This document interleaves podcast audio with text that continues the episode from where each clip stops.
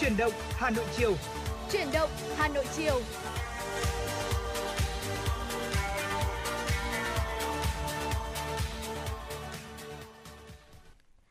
Kính chào quý vị và các bạn, nhạc hiệu quen thuộc của truyền động Hà Nội chiều cũng đã vang lên và chúng ta lại cùng gặp lại nhau trong 120 phút trực tiếp của chương trình ngày hôm nay và đồng hành cùng quý thính giả nghe đài ngày hôm nay sẽ là Thu Minh và Thu Thảo. Dạ vâng ạ, xin chào quý vị thính giả. Và trong chương trình ngày hôm nay, ờ, một buổi chiều cuối tuần thì ờ, bên cạnh những tin tức và các chuyên mục hấp dẫn thì âm nhạc cũng sẽ là món quà mà Thu Minh và Thu Thảo muốn gửi tặng tới tất cả quý vị để chúng ta có một buổi chiều thư giãn nhất, đặc biệt là chiều hôm nay còn là chiều chủ nhật cuối tuần nữa. Cho nên là quý vị hãy nhấc máy và gọi về hotline 024 3773 6688 để cùng với chúng tôi trao gửi yêu thương tới những người thân yêu hoặc cung cấp phản ánh thông tin đời sống dân sinh, tin nóng cho chương trình quý vị nhé. Dạ vâng thưa quý vị, trong suốt chương trình ngày hôm nay thì chúng tôi sẽ liên tục cập nhật những thông tin đáng chú ý ở trong và ngoài nước, đồng thời cũng sẽ chia sẻ về những vấn đề mà quý vị và các bạn đang quan tâm. Đừng rời sóng nhé, chúng tôi sẽ còn quay trở lại sau ít phút nữa. Và ngay sau đây chúng tôi xin gửi tặng quý vị thính giả nghe đài ca khúc cuối tuần được thể hiện bởi Nguyên Hà và Minh Min để khởi động cho chuyển động Hà Nội chiều ngày hôm nay.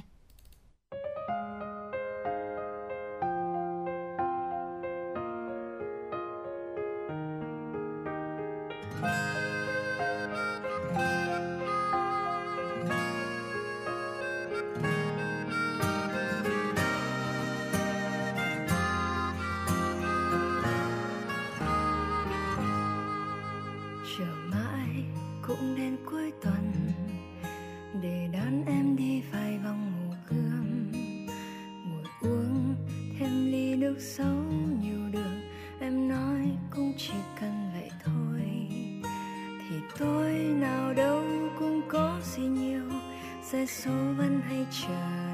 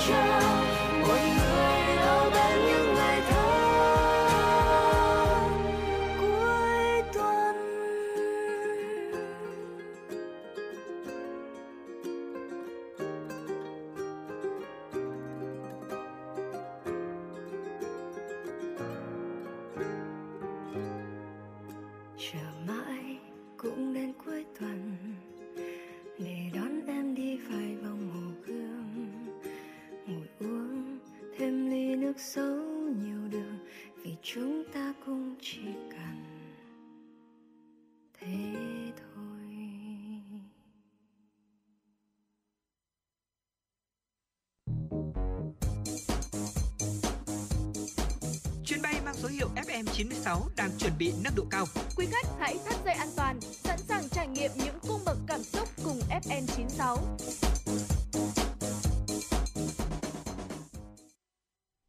Vâng thưa quý vị, quay trở lại với chương trình chuyển động buổi chiều ngày hôm nay. Nếu như quý vị mong muốn gửi tặng những món quà tới bạn bè người thân, đó có thể là một ca khúc âm nhạc thì hãy à, đừng ngần ngại mà nhấc máy gọi ngay về số hotline của chương trình. Đó là 0243773 6688 để cùng với chúng tôi trao gửi đến những yêu thương tới những người thân yêu hoặc cung cấp phản ánh thông tin đời sống dân sinh, tin nóng cho chương trình quý vị nhé. Còn ngay sau đây thì Thu Minh và Thu Thảo sẽ được gửi tới quý vị những tin tức mà phóng viên của chương trình mới thực hiện.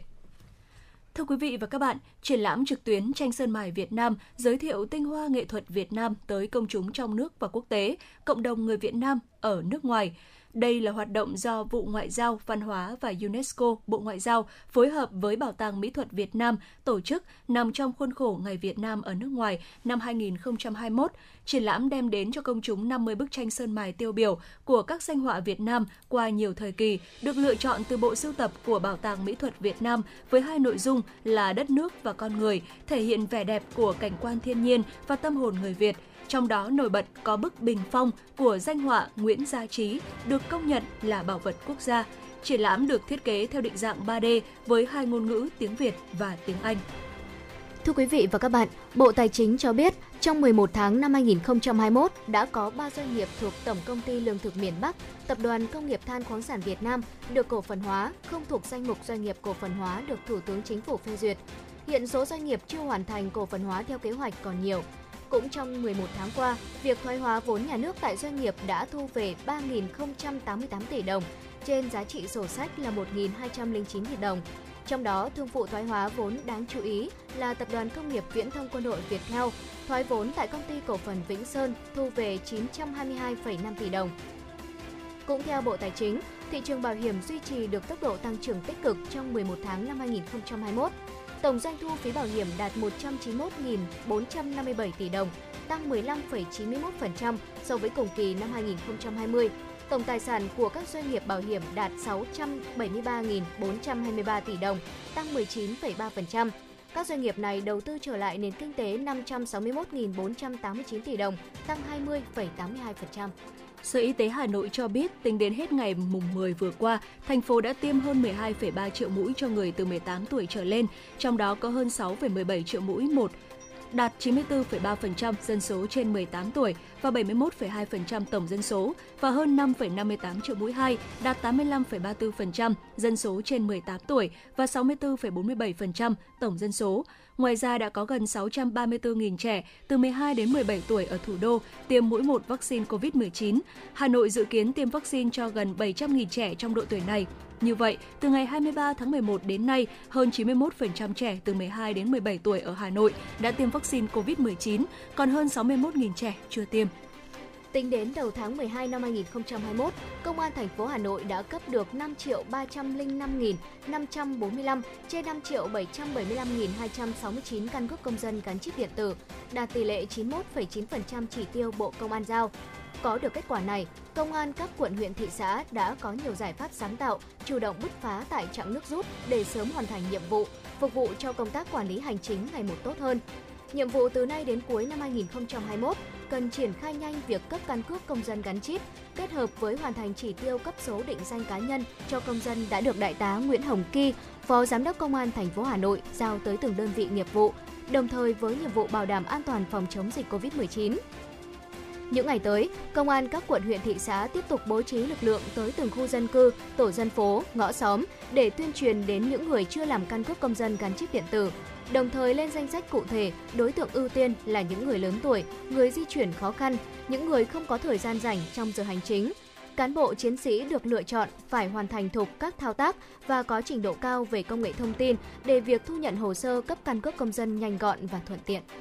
Trung ương đoàn cho biết, nhà xuất bản chính trị quốc gia sự thật đã ra mắt cuốn sách Một số mô hình hiệu quả của đoàn thanh niên trong phòng chống dịch COVID-19. Cuốn sách gồm 4 phần, các hoạt động tiên phong chống dịch, các hoạt động tương trợ trong phòng chống dịch, các hoạt động thích ứng, nhật ký san sẻ yêu thương, chung tay vượt qua đại dịch COVID-19. Nội dung 3 phần đầu được trình bày tương ứng với thông điệp tiên phong, tương trợ, thích ứng của Trung ương đoàn. Đặc biệt, nhật ký san sẻ yêu thương, chung tay vượt qua đại dịch COVID-19 mang đến cho các bạn đọc cái nhìn thực tế về các mô hình sáng kiến của thanh niên trong quãng thời gian dốc sức chung tay bảo vệ sức khỏe cộng đồng, san sẻ yêu thương với những người dân chịu ảnh hưởng từ dịch bệnh. Theo ban biên tập cuốn sách, cùng với cả hệ thống chính trị, tuổi trẻ cả nước đã vào cuộc quyết liệt, thể hiện tinh thần sung kích tình nguyện bằng nhiều hoạt động, việc làm, chung tay cùng cộng đồng phòng chống dịch như đội thanh niên tình nguyện ứng phó Covid-19, đội shipper áo xanh, đội hình khử khuẩn di động. Cuốn sách ra đời góp phần thiết thực vào công cuộc phòng chống dịch của Đảng, Nhà nước,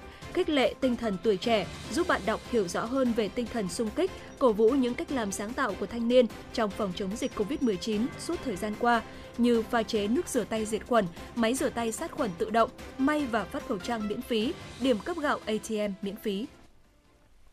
Dạ vâng thưa quý vị và các bạn, vừa rồi là những tin tức đầu tiên mà Thu Thảo và Thu Minh muốn chuyển tới quý thính giả nghe đài. Và trong suốt chương trình chuyển động Hà Nội chiều, chúng tôi sẽ còn gửi đến quý vị và các bạn những thông tin đáng chú ý khác. Và ngay sau đây thì Thu Thảo và Thu Minh sẽ cùng chia sẻ tới quý vị thính giả một vấn đề mà Thu Thảo nghĩ là sẽ có rất là nhiều người quan tâm, đó chính là vấn đề da khô rát và nứt nẻ trong mùa đông. Thưa quý vị, nếu như mà trong mùa hè thì chúng ta sẽ phải đối phó với tình trạng là da bóng nhẫy dầu. Ờ, thì sang mùa đông chúng ta lại rất là dễ gặp phải một cái tình trạng nữa đó chính là ở da khô rát hay là nứt nẻ. Ờ, không biết là Thu Minh có gặp phải tình trạng này khi mà mùa đông tới hay không? Ừ, dạ vâng ạ. Ờ, Thu Minh thì ờ, chia sẻ với Thu Thảo cũng như là quý vị thính giả một chút đấy là Thu Minh là thuộc tiếp người là có làn da hỗn hợp đó Dạ. có nghĩa là mùa hè thì ờ, là da dầu thế nhưng mà mùa đông thì sẽ là da khá là khô Ừ. cho nên là vì như thế cho nên là vào mỗi một cái thời điểm mùa đông hay là mùa hè thì mình lại phải có cái sự điều chỉnh sao cho nó phù hợp với cả làn da của mình. Tuy rằng là mình thấy là nó có hơi là bất tiện một chút này mình vâng phải ạ. chuẩn bị và có cái sự thay đổi khá là nhiều và khá là lớn. Ờ, tuy nhiên là để cho làn da của mình được khỏe mạnh này và được đẹp hơn thì tất nhiên là chúng ta phải có những cái cách để mà mình ờ, có thể ờ, thích ứng được với từng mùa đúng không nào Dạ vâng, chính xác. Ở vậy thì đầu tiên để có thể đưa ra những cái biện pháp, những cái phương pháp giúp cho da của chúng ta khỏe hơn, đẹp hơn thì chúng ta cần phải hiểu nguyên nhân tại sao dẫn đến cái tình trạng đó đã. Vậy thì vì sao da lại dễ khô hay là dễ rát đỏ vào mùa đông? Bởi vì là khi mùa đông về thì làn da của chúng ta chưa tận hưởng được uh, tiết trời lành mạnh, mát mẻ thì đã vội trở nên khô ráp rồi và chắc hẳn là chúng ta sẽ không vui một chút nào. Ờ, khi mà biết rằng là Trung tâm Khí tượng Thủy văn Quốc gia đã dự báo là năm nay, năm 2021 thì mùa đông sẽ đến ờ, sớm hơn và thậm chí là ở miền Bắc chúng ta sẽ phải chịu đựng những đợt rét đậm, rét hại ờ, sớm hơn và cũng khắc nghiệt hơn so với năm những năm trước nữa ạ. Dạ vâng ạ, và theo tiến sĩ bác sĩ Đào Hoàng Thiên Kim, giảng viên da liễu thẩm mỹ nội khoa của Đại học Y khoa Phạm Ngọc Thạch cho biết là kể cả khi chúng ta có một làn da khỏe mạnh trong suốt thời gian còn lại của năm thì vẫn có thể là bị khô rát khi trời lạnh. Vốn dĩ cơ thể của chúng ta thì luôn có sự mất nước từ bên trong thông qua da. Và vào mùa đông thì thời tiết khô hanh này, hoặc là khi chúng ta ở lâu trong phòng điều hòa thì sự mất nước này lại càng tăng mạnh. Vì vậy da của chúng ta thường dễ bị khô căng và nứt nẻ. À, ngoài ra thì uh, tiến sĩ bác sĩ Đào Hoàng Thiên Kim có chia sẻ thêm đấy là uh, trong mùa đông thì à, chúng ta có một cái thói quen đó là thói quen ngại uống nước và sẽ sử dụng nước nóng thường xuyên hoặc là những cái loại mỹ phẩm trang điểm chứa thành phần kiềm dầu, uh, lột hoặc là dùng kem dưỡng ẩm không đúng cách hoặc là không phù hợp thì đây cũng sẽ trở thành những cái yếu tố mà sẽ thúc đẩy làn da của chúng ta trở nên khô và nhạy cảm hơn rất là nhiều. À, mặt khác thì da khô rát đỏ cũng có thể do là chúng ta dùng một số những cái loại thuốc, ví dụ như là thuốc điều trị huyết áp cao, thuốc dị ứng hay là thuốc trị mụn trứng cá. Và Thu Minh biết rằng là đây là những cái loại thuốc mà nó sẽ có một cái tác dụng phụ đấy chính là sẽ gây khô da. Ừ, dạ vâng đúng rồi ạ.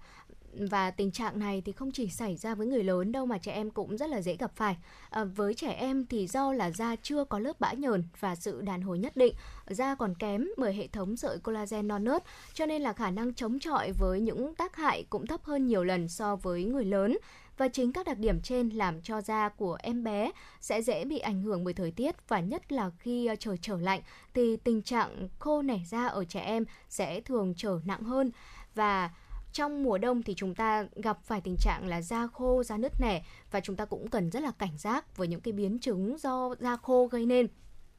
Đầu tiên, ở chúng ta thường biết là cơ thể con người là một điều diệu kỳ của tạo hóa tạo nên được không ạ? Và dù chỉ là một thay đổi nhỏ trên cơ thể thôi thì cũng sẽ cảnh báo cho chúng ta có một cái dấu hiệu nào đó ảnh hưởng đến sức khỏe và làn da cũng như vậy. Ở điều quan trọng là chúng ta cần quan tâm hay là nhìn nhận sớm như thế nào để tìm ra cách ứng phó. Đầu tiên, khi mà da chúng ta trở nên khô nhẹ thì sẽ có cảm giác là căng nhẹ ở trên da hay là khô ráp một chút và nếu như da tiếp tục mất đi độ ẩm sẽ trở nên thô hơn và có thể xuất hiện những vết nứt hoặc là chóc vẩy và thường sẽ có cảm giác là ngứa nhẹ hay là tình trạng khô da nhẹ không được chăm sóc hiệu quả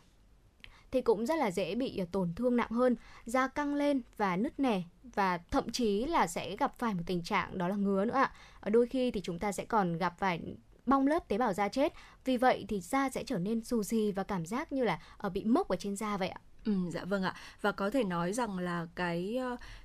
những cái ờ, lớp tế bào da chết mà nó bị bong lên đấy ạ thì không chỉ gây ra một cảm giác khó chịu này mà còn ừ. sẽ mất đi cả về mặt thẩm mỹ nữa đúng không ạ? Dạ, vâng Vậy thì ạ. Ờ, có những cái cách nào để chúng ta có thể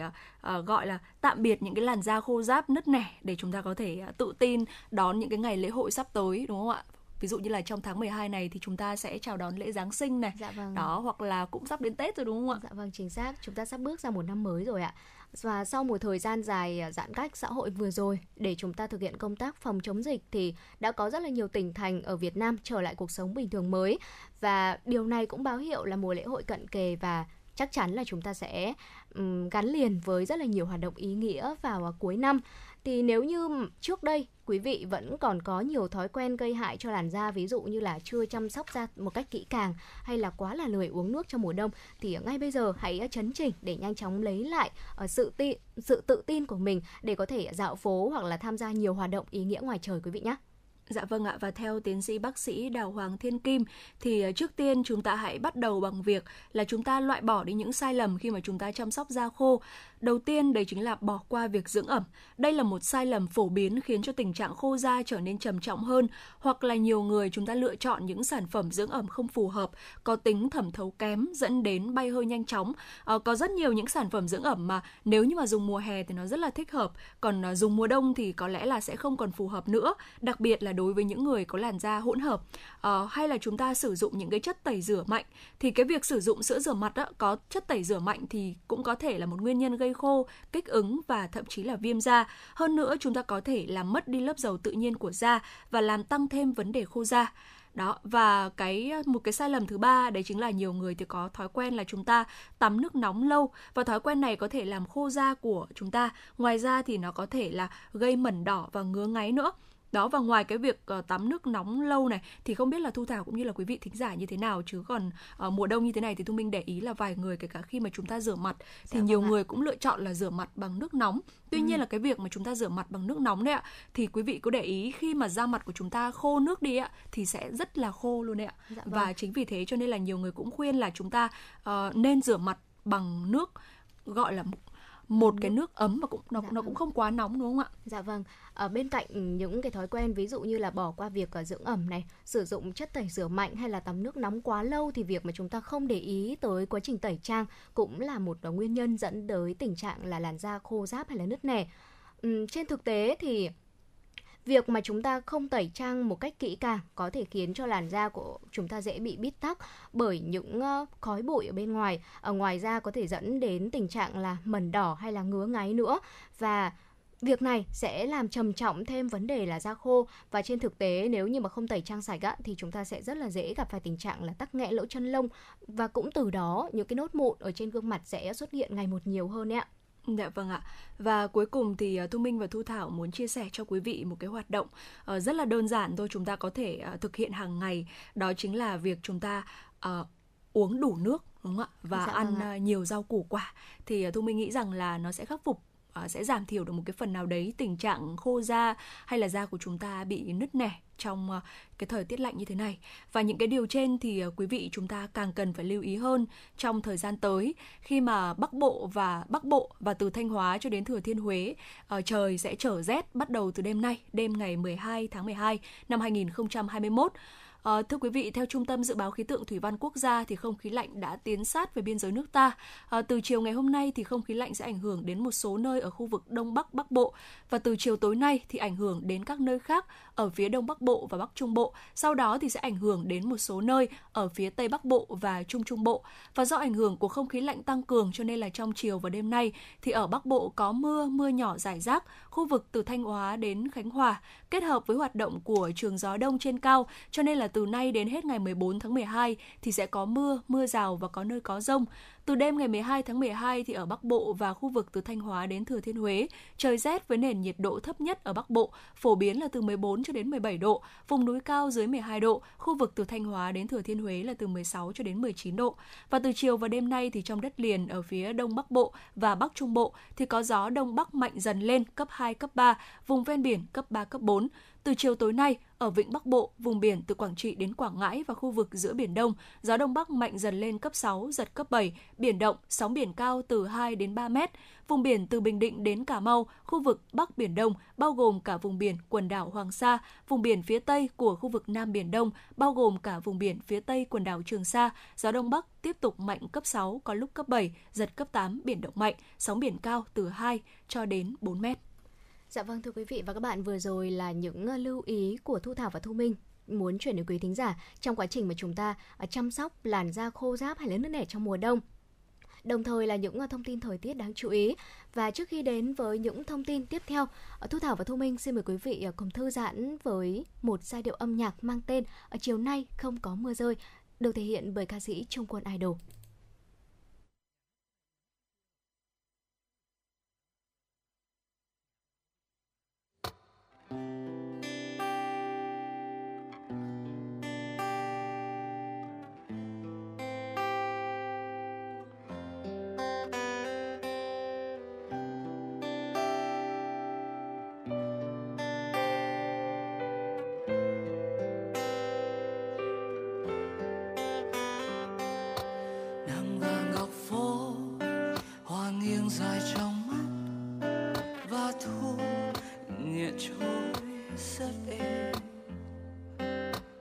Chiều nay không có mưa bay. Và anh ngủ quên đã lâu rồi, ngủ quên trên phố một mình. Mưa là khúc hát, mưa là năm tháng còn em, là những nhớ mong của đời anh. Chiều nay không có mưa bay, chỉ có những con đường dài.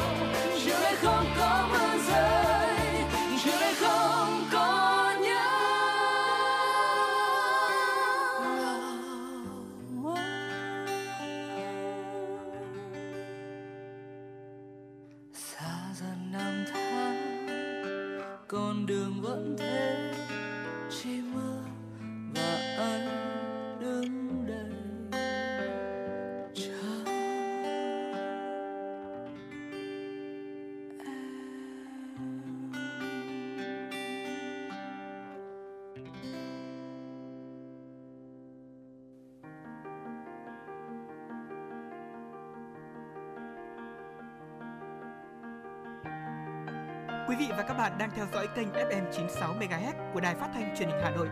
Hãy giữ sóng và tương tác với chúng tôi theo số điện thoại 024 3773 6688.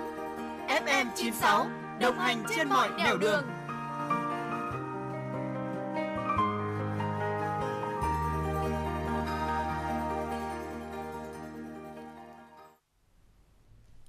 Dạ vâng, thưa quý vị, quay trở lại với chương trình chuyển động Hà Nội chiều ngày hôm nay. Ngay sau đây chúng tôi xin được tiếp tục gửi tới cho quý vị những tin tức đáng chú ý mà phóng viên Kim Dung mới cập nhật. Thưa quý vị, trước số ca mắc gia tăng, Sở Y tế Hà Nội đã có hướng dẫn phân tầng điều trị F0, cụ thể tầng 1 dành cho trường hợp bệnh nhân không triệu chứng hoặc triệu chứng nhẹ với mức nguy cơ trung bình. Những trường hợp ở tầng này được điều trị tại nhà, trạm y tế lưu động, cơ sở thu dung điều trị COVID-19 tại quận huyện hoặc cơ sở thu dung điều trị COVID-19. Tầng 2 dành cho những trường hợp không triệu chứng hoặc triệu chứng nhẹ, mức độ trung bình với nguy cơ cao. Những trường hợp này điều trị tại bệnh viện.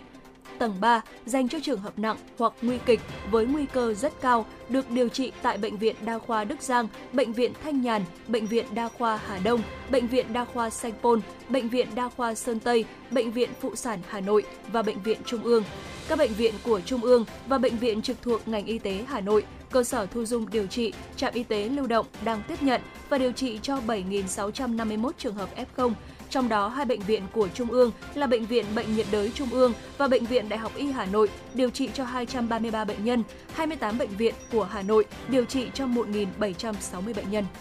Thưa quý vị và các bạn, Sở Xây dựng Hà Nội cho biết hiện trên địa bàn thành phố có 149 dự án nhà ở đang triển khai, trong đó có 92 dự án nhà ở thương mại, tương đương với khoảng 34,69 triệu mét vuông sàn nhà ở, 57 dự án nhà ở xã hội, tương đương với 6,64 triệu mét vuông sàn nhà ở. Đối với 92 dự án nhà ở thương mại, có 76 dự án có khả năng hoàn thành trong giai đoạn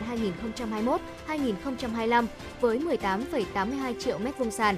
Trong đó có 64 dự án đã có quyết định chấp thuận chủ trương đầu tư, cơ bản xong giải phóng mặt bằng, chuẩn bị hoặc đang chuẩn bị thi công xây dựng. 12 dự án đang giả soát, điều chỉnh tiến độ đã phê duyệt, cơ bản xong giải phóng mặt bằng, chuẩn bị hoặc đang thi công xây dựng. Với 57 dự án nhà ở xã hội, có 43 dự án dành cho người thu nhập thấp với khoảng 3,57 triệu m2 sàn nhà ở. 9 dự án nhà ở dành cho công nhân các khu công nghiệp với khoảng 0,57 triệu m2 sàn nhà ở. 5 dự án khu nhà ở xã hội tập trung với khoảng 2,5 triệu m2 sàn nhà ở.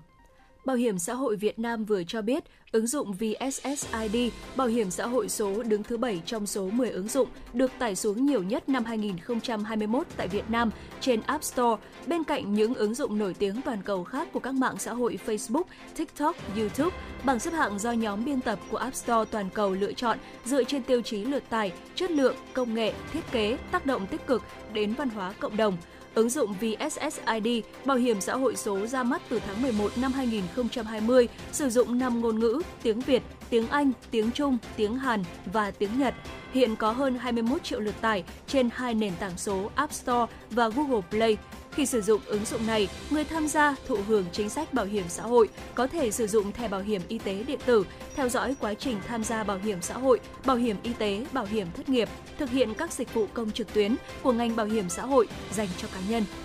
Theo thống kê của công ty cổ phần chứng khoán Bảo Việt, trong tháng 11 năm 2021, lãi suất huy động trung bình của các ngân hàng tăng nhẹ đối với cả hai kỳ hạn 6 tháng và 12 tháng. Cụ thể, lãi suất huy động 6 tháng và 12 tháng cùng tăng trung bình là 0,01% trên một năm, lần lượt lên 4,71% một năm và 5,51% một năm. Tuy nhiên, biến động lãi suất chủ yếu đến từ nhóm ngân hàng thương mại cổ phần có quy mô nhỏ, vốn dưới 5.000 tỷ đồng, với việc tăng lần lượt là 0,03% một năm và 0,02% một năm lên mức là 5,42% một năm trong vòng 6 tháng và 6,02% một năm trong vòng 12 tháng. Trong khi đó, nhóm ngân hàng thương mại cổ phần quy mô lớn và nhóm ngân hàng thương mại nhà nước không thay đổi lãi suất tiết kiệm đối với cả hai loại kỳ hạn 6 và 12 tháng. Lãi suất kỳ hạn 6 tháng của hai nhóm ngân hàng này lần lượt ở mức là 4,41% và 3,78% một năm, trong khi lãi suất kỳ hạn 12 tháng duy trì ở mức là 5,25% và 4,95% một năm. Xu hướng tăng lãi suất huy động còn tiếp tục đến những ngày đầu của tháng 12 năm 2021. Nhiều ngân hàng đã chủ động tăng lãi suất huy động để đề phòng rủi ro thanh khoản khi nhu cầu vay vốn tăng mạnh trong dịp cuối năm. Đoàn khối doanh nghiệp Trung ương vừa phát động thi đua đảm nhận công trình thanh niên chào mừng Đại hội Đoàn khối doanh nghiệp Trung ương lần thứ tư và Đại hội Đoàn toàn quốc lần thứ 12. Chương trình theo chương trình thi đua, các cơ sở đoàn khối doanh nghiệp trung ương cam kết thực hiện 4.000 công trình thanh niên các cấp, trong đó phân đấu có 2 công trình tiêu biểu toàn quốc, 180 công trình cấp khối, 1.500 công trình tương đương cấp huyện và hơn 2.300 công trình cấp cơ sở việc phát động thi đua đảm nhận các công trình thanh niên trong tuổi trẻ đoàn khối doanh nghiệp trung ương được kỳ vọng sẽ khơi dậy, phát huy tiềm năng sáng tạo, tinh thần sung kích của đoàn viên thanh niên trong lao động sản xuất, nâng cao trình độ, tiếp thu công nghệ, làm chủ thiết bị, máy móc hiện đại, sáng tạo góp phần xây dựng phát triển doanh nghiệp và đất nước giai đoạn 2020-2021 đã có hơn 4.800 sáng kiến kỹ thuật, ý tưởng sáng tạo của đoàn viên, lao động trẻ trong khối được áp dụng vào sản xuất kinh doanh, làm lợi hàng trăm tỷ đồng. Dạ vâng thưa quý vị và các bạn, trong mỗi số phát sóng của truyền động Hà Nội thì ờ, những ờ, MC của chương trình sẽ luôn muốn dành thời gian để giới thiệu tới quý vị những điểm đến của Việt Nam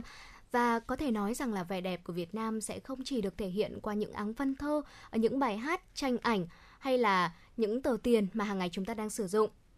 mà ngoài ra còn được tái hiện trên những à, vật dụng rất là nhỏ xinh thôi, đó chính là con tem. Ở tem thư hay còn gọi là tem bưu chính là một mảnh giấy nhỏ do một bưu điện bưu chính hoặc là các nhà cung cấp có thẩm quyền khác phát hành và đi kèm với các thư hay là bưu phẩm để nhằm quản lý tình trạng nhận, gửi hoặc là thu phí. Ở trên các tem thì sẽ có các mệnh giá khác nhau và tượng trưng cho chi phí mà quý vị sẽ phải trả khi mà chúng ta gửi vật phẩm đi đến bất kỳ địa điểm nào. Dạ vâng ạ, và ở Việt Nam thì ờ, tem được lưu truyền rộng rãi khắp mọi nơi, đặc biệt là ở những thế kỷ trước như chúng ta biết, uh, những con tem đã gắn liền với biết bao nhiêu thế hệ người Việt. Và có lẽ đây cũng chính là một trong những cái kênh quảng bá nét đẹp non sông đất nước một cách ừ, thu minh nghĩ rằng là hữu hiệu nhất. Uh, nếu là người thích sưu tầm tem thì uh, chúng ta sẽ thấy được những địa danh của nước ta được thể hiện trên tem từ rất là lâu rồi. Và cho tới ngày hôm nay thì những cái hình ảnh tuyệt đẹp ấy vẫn tiếp tục đều đặn được lưu hành trên khắp mọi nơi. Dạ vâng thưa quý vị, ờ, vậy thì địa điểm đầu tiên mà chúng tôi muốn ờ, chia sẻ tới quý vị có ở trên những con tem đó là đâu ạ? Đó là Thăng Long Hà Nội, một địa điểm rất là quen thuộc rồi. Thăng Long Hà Nội ngàn năm văn hiến đã xuất hiện ở trên tem với hình ảnh là đền Ngọc Sơn ở bắt đầu từ năm 1958 và từ đó đến nay thì đã có rất là nhiều bộ tem mang hình ảnh của thủ đô Hà Nội như bộ Thăng Long Hà Nội ngàn năm văn hiến, Thăng Long Hà Nội truyền thống chống ngoại xâm, hình ảnh của Văn Miếu, chùa Một Cột, ở chùa Gươm, Hồ Gươm, Tháp Rùa hay là Hà Nội 36 phố phường được tái hiện liên tục trên những con tem một cách mà chúng ta có thể thấy rằng là rất là chân thực và thân quen, ừ, rất là kỳ lạ đúng không ạ? Ừ, dạ vâng ạ. À, ngoài ra thì ờ, Vịnh Hạ Long như chúng ta biết là một trong 7 kỳ quan thiên nhiên mới của thế giới hấp dẫn và thu hút du khách đến từ khắp mọi nơi ở trên thế giới. Cho nên là vẻ đẹp của Vịnh Hạ Long tại tất cả các thời điểm trong ngày, từ khi bình minh lên này cho đến lúc hoàng hôn đã được ghi lại trên rất là nhiều bộ tem của Biêu chính Việt Nam từ năm 1959 cho đến nay. Và đặc biệt là hình ảnh Vịnh Hạ Long cũng được sử dụng trong bộ tem kỷ niệm 35 năm quan hệ ngoại giao Việt Pháp lưu hành ở cả Việt Nam và ở Pháp nữa ạ. Và đó là những hòn yên ngựa này, hòn đũa này hay là hang bồ nâu, Ờ, hòn con cóc, hòn gà trọi rồi thì ờ, vân vân gắn liền với ờ, truyền thuyết con rồng cháu tiên của dân tộc Việt Nam. Dạ vâng thưa quý vị, một địa điểm nữa cũng xuất hiện ở trên những con tem của Việt Nam, đó chính là Điện Biên ạ. Nhắc đến địa danh Điện Biên là chúng ta sẽ nhớ ngay đến một chiến thắng lịch sử vang dội, đó là chiến thắng lịch sử Điện Biên Phủ năm 1945. Đây có thể coi là một mốc son trói lọi trong lịch sử đấu tranh dựng nước và giữ nước của dân tộc ta. Vì vậy ờ, cứ mỗi 10 năm một thì ờ, Bưu chính Việt Nam sẽ đều cho phát hành những bộ tem để mà kỷ niệm sự kiện trọng đại này và những bộ tem sẽ giúp chúng ta sống lại những trang sử hào hùng của ông cha ta để từ đó có thể hiểu thêm về ờ, di tích, lịch sử, Điện Biên Phủ và những gì mà ông cha ta đã trải qua trong một thời kháng chiến. Và đến thăm Điện Biên thì chúng ta sẽ không thể không đến những mảnh đất từng làm nên dấu ấn lịch sử oai hùng. Ở đó là di tích lịch sử chiến thắng Điện Biên Phủ, đồi A1, hầm Đờ Cát hay là bảo tàng chiến thắng Điện Biên Phủ nữa ạ.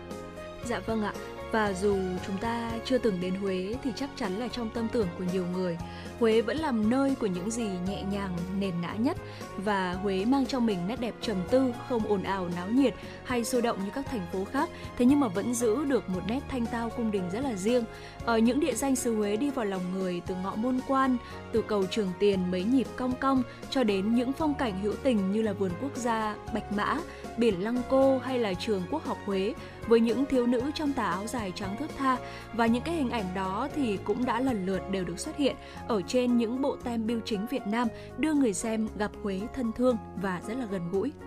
Dạ vâng, giữa rất là nhiều điểm du lịch trong cả nước thì có một địa điểm nữa cũng mời gọi du khách bằng những hình ảnh rất là bình dị và xưa cũ, thế nhưng mà lại vô cùng đặc biệt, đó chính là Hội An. Ở Hội An sẽ có những mái nhà hay là những bức tường rêu phong, ở con phố hẹp gần gũi, đình chùa theo lối kiến trúc phong phú, độc đáo mà đi vào lòng người. Trải qua bao thăng trầm của lịch sử thì những kiến trúc đô thị từ xa xưa ở Hội An vẫn được bảo tồn và gần như là nguyên vẹn cho đến ngày hôm nay và trở thành một trong những điểm sáng ở Hội An. Và trên những hình ảnh ấy, ví dụ như là chùa Cổ Kính, uh, hội quán Phúc Kiến, đó là hình ảnh mà bưu chính Việt Nam đã chọn đưa lên tem để làm cánh nhạn giới thiệu Hội An với du khách khắp mọi nơi trên thế giới. Dạ vâng ạ. Và tiếp theo là hình ảnh uh, của Sài Gòn, thành phố Hồ Chí Minh. Uh, hình ảnh nhà hát thành phố, bưu điện trung tâm thành phố thì đã lên tem và đến tay rất nhiều người trở thành một trong những biểu tượng của Sài Gòn hoa lệ. Ở Sài Gòn thì tuy quen thuộc với nhiều người, thế nhưng mà vẫn chưa bao giờ khiến cho người ta chán mỗi khi mà ngắm nhìn đâu ạ. Và người ta yêu Sài Gòn không chỉ bởi những cảnh đẹp lộng lẫy của phố xá sầm uất, của những trung tâm thương mại hiện đại, mà còn bởi những điều vô cùng giản dị. Ở những hình ảnh địa điểm nổi tiếng của thành phố mang tên Bác hiện lên trên mỗi bộ tem thì đều mang phong cách hoài cổ riêng biệt và dù là về hình ảnh cảnh quan của các tỉnh thành vùng đất nào đi chăng nữa thì có thể thấy là những con tem biêu chính Việt Nam đều giúp quảng bá hình ảnh đất nước, vẻ đẹp văn hóa của dân tộc và xa hơn là với bạn bè quốc tế. Và ngày nay thì uh, những con tem biêu chính có thể nói là chúng ta thấy là đã dần bị lãng quên đúng không ạ? Cũng không còn được ưa Dạ chuộng vâng. như trước nữa. Thế nhưng mà Thu Minh tin rằng là uh, nó vẫn là một phần gắn bó với bao thế hệ của người con Việt Nam và vừa rồi thì chúng ta có thấy là uh, khi mà nhắc tới cái sự hoài cổ riêng biệt mỗi lần mà nghĩ tới hình ảnh của những con tem này thì Thu Minh đều thấy là cái sự hoài cổ riêng biệt nó rất là phù hợp khi mà chúng ta Ừ. gắn nó với hình ảnh của những con tem đúng không ạ? Dạ vâng, Ờ, Thu Minh đã từng ờ, quen một người bạn ờ, thì bạn ấy có một cái thói quen đấy là ờ, siêu tầm tem và có Ừ. nói một cái câu mà Thu Minh thấy khá là đúng đấy là có một lần Thu Minh hỏi là vì sao lại ờ, siêu tầm tem như thế tưởng chừng như là một cái hoạt động mà nó hơi ờ, nó có lẽ là nó không quá là hiện đại thế nhưng mà bạn ấy đã trả lời là ờ, khi mà nhìn vào những con tem đấy ạ thì chúng ta sẽ thấy là mỗi một con tem sẽ Ừ. kể một câu chuyện riêng Dạ. À, vâng ạ. Ví dụ như là chúng ta nhìn thấy ờ, hình ảnh ờ, của Thăng Long Hà Nội ở trên những con tem và đặc biệt khi mà chúng ta ở nước ngoài này hoặc là vâng chúng ta xa quê hương thì chắc chắn rằng là rất là nhiều những ký ức sẽ dội về đối với bản thân của mỗi người đúng không ạ? Và kể cả bản thân Thu Minh đúng là ngày nay chúng ta với sự phát triển của mạng xã hội này chúng ta cũng ờ, ờ, không cần phải ờ, gửi ra bưu điện rồi thì gửi thư bởi vì tất cả mọi thứ đều có thể ờ, gửi rất là nhanh thông qua Gmail hay là thông qua các cái ứng dụng mạng xã hội khác để chúng ta Ừ. có thể giao tiếp để để chúng ta có thể truyền thông tin. Tuy nhiên thì Thu Minh vẫn nhớ có một lần đấy là từ rất là lâu rồi thì Thu Minh có gửi một cái bài viết của mình cho một tờ báo từ rất là lâu rồi Dạ và vâng họ ạ. có yêu cầu là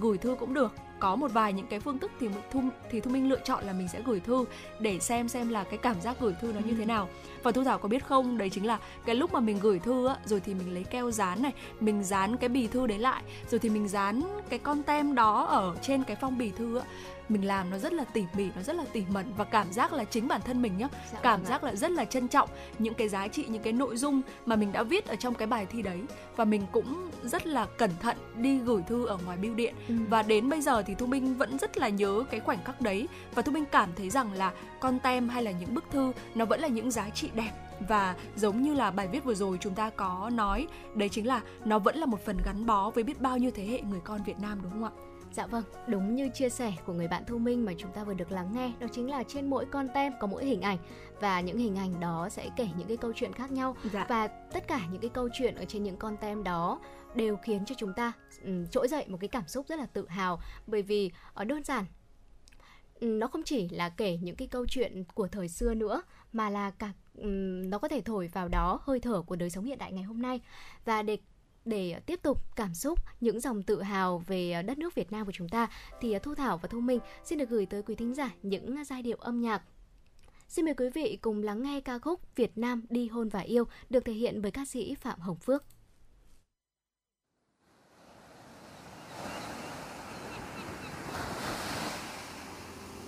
đứng giữa cao nguyên thông gieo mình cùng cầm tay hát to. Nhấm nháp cây kem tan nhanh chiều hè ở trên biển vắng trẻ ta mơ mộng. Mình đi khám phá, bước phá lên em để thấy yêu thương đời thêm. Mỗi sáng thức dậy đi loanh quanh, từ nhà qua công ty những sắp giấy tờ. Chờ vờ, bàn làm việc vẫn thế, anh thấy trắng trường anh thấy mỏi mệt cuộc sống thời tiết thật nóng, tại sao không đến nơi nắng trong đất nước của mình? Xanh tươi và đẹp như tranh, anh muốn đưa em đi đâu xa? Rồi mình khám phá, em thích nha trang không nào? Em thích xa ba, thanh bình quá. Lại đây anh hôn nhẹ lên trên trán em, rồi mình đi. Chẳng có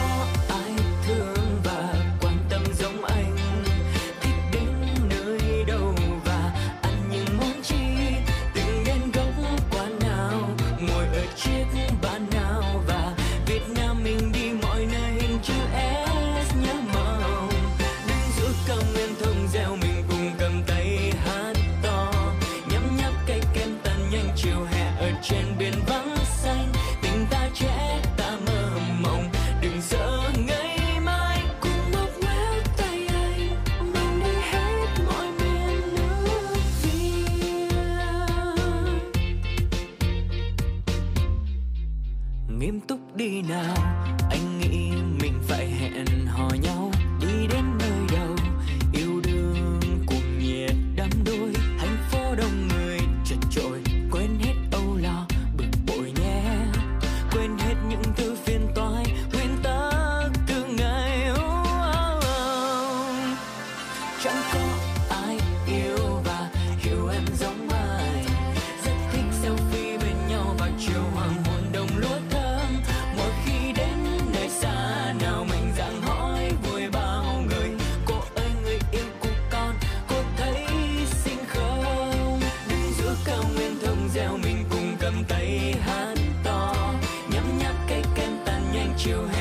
Trên biển vắng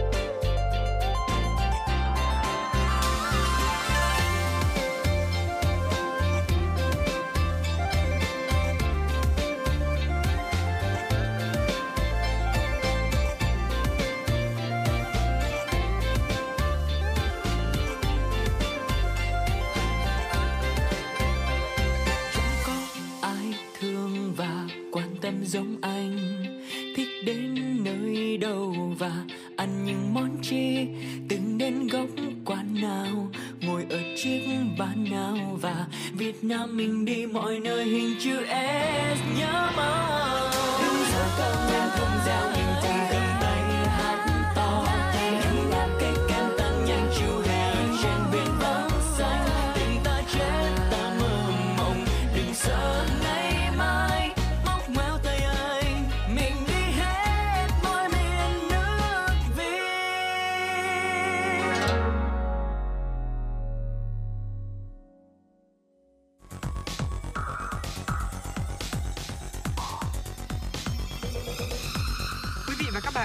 dõi kênh FM 96 MHz của đài phát thanh truyền hình Hà Nội. Hãy giữ sóng và tương tác với chúng tôi theo số điện thoại 024 3773 6688.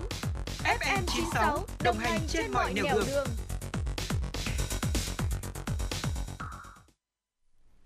Thưa quý vị và các bạn, tiếp tục là phần tin. Chiều qua, Trung tâm Đổi mới sáng tạo quốc gia, Bộ Kế hoạch và Đầu tư phối hợp với Tổ chức Hợp tác Quốc tế Đức tổ chức hội thảo báo cáo nghiên cứu phát triển Bộ Tiêu chí Doanh nghiệp đổi mới sáng tạo Việt Nam. Báo cáo nghiên cứu phát triển Bộ Tiêu chí Doanh nghiệp đổi mới sáng tạo Việt Nam được thực hiện bởi Trung tâm Đổi mới sáng tạo quốc gia với sự hỗ trợ của Tổ chức Hợp tác Quốc tế Đức nhằm cung cấp thông tin nghiên cứu tổng quát về các bộ tiêu chí đánh giá doanh nghiệp đổi mới sáng tạo trên thế giới, từ đó phân tích và đề xuất bộ tiêu chí cho doanh nghiệp đổi mới sáng tạo Việt Nam.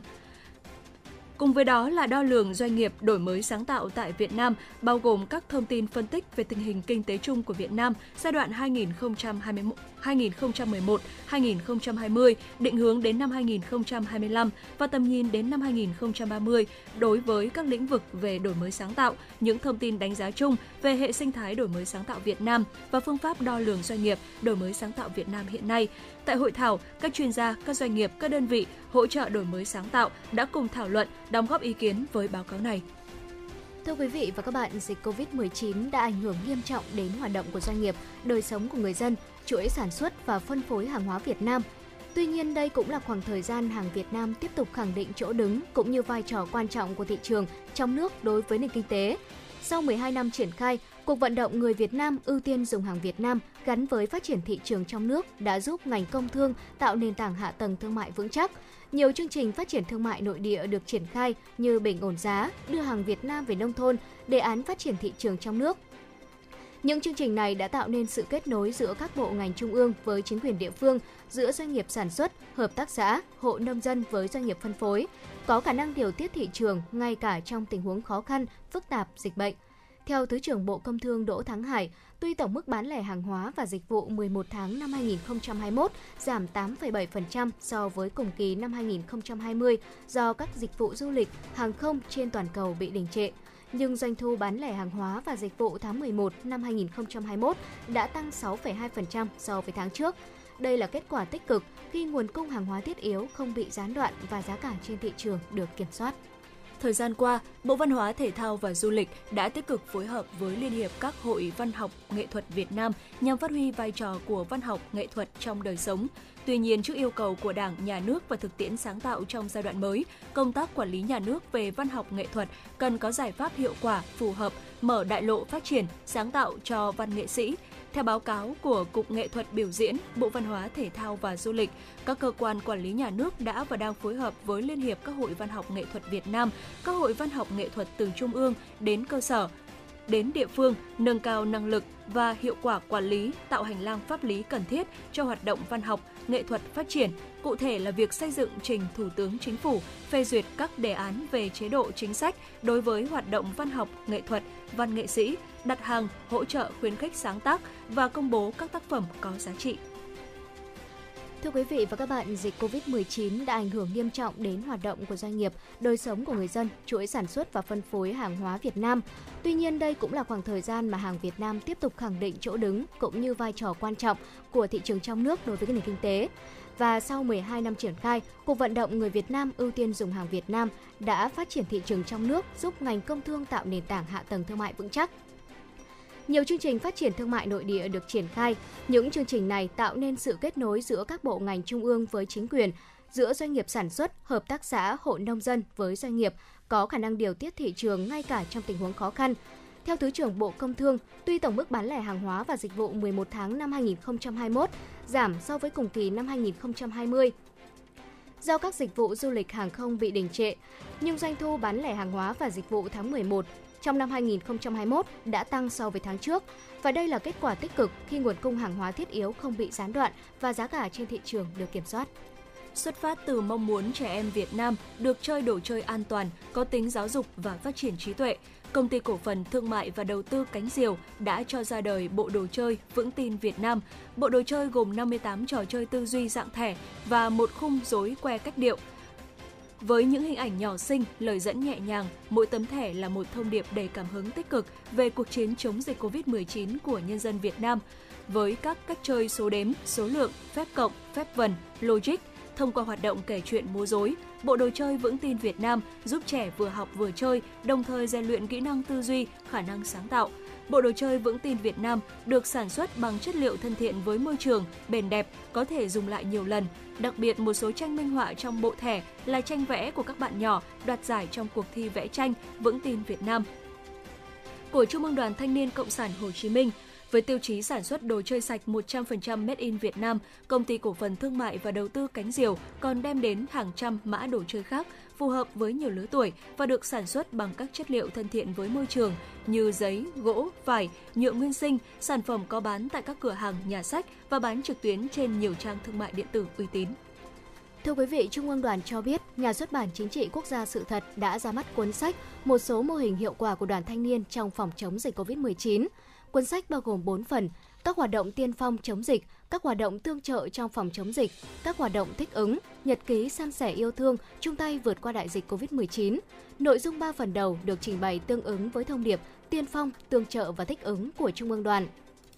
Đặc biệt, nhật ký san sẻ yêu thương chung tay vượt qua đại dịch COVID-19 mang đến cho bạn đọc cái nhìn chân thực về các mô hình, sáng kiến của thanh niên trong quãng thời gian dốc sức chung tay bảo vệ sức khỏe cộng đồng, san sẻ yêu thương với những người dân chịu ảnh hưởng từ dịch bệnh. Theo ban biên tập cuốn sách, cùng với cả hệ thống chính trị, tuổi trẻ cả nước đã vào cuộc quyết liệt, thể hiện tinh thần sung kích tình nguyện bằng nhiều hoạt động việc làm, chung tay cùng cộng đồng phòng chống dịch, như đội thanh niên tình nguyện ứng phó với Covid-19, đội shipper áo xanh, đội hình khử khuẩn di động. Cuốn sách ra đời góp phần thiết thực vào công cuộc phòng chống dịch của Đảng, Nhà nước, khích lệ tinh thần tuổi trẻ, giúp bạn đọc hiểu rõ hơn về tinh thần sung kích, cổ vũ những cách làm sáng tạo của thanh niên trong phòng chống dịch Covid-19.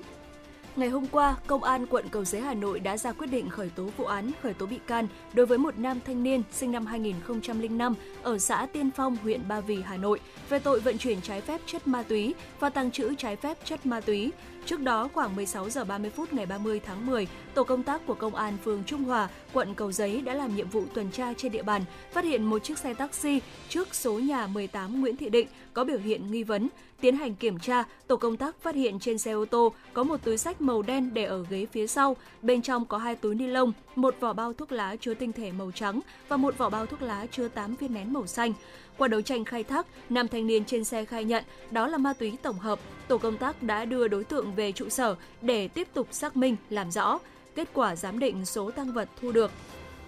là 896,847 gram ketamine và 2,765 gram MDMA.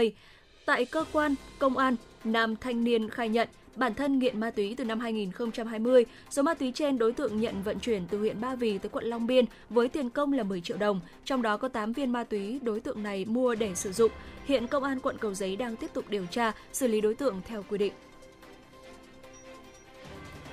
Dạ vâng thưa quý vị và các bạn vừa rồi là những ờ, tin tức đáng chú ý có trong truyền động Hà Nội chiều. Còn ngay sau đây, Thu Thảo và Thu Minh xin mời quý vị ờ, cùng thư giãn với không gian âm nhạc của chương trình. Và chúng tôi sẽ còn quay trở lại sau ít phút nữa.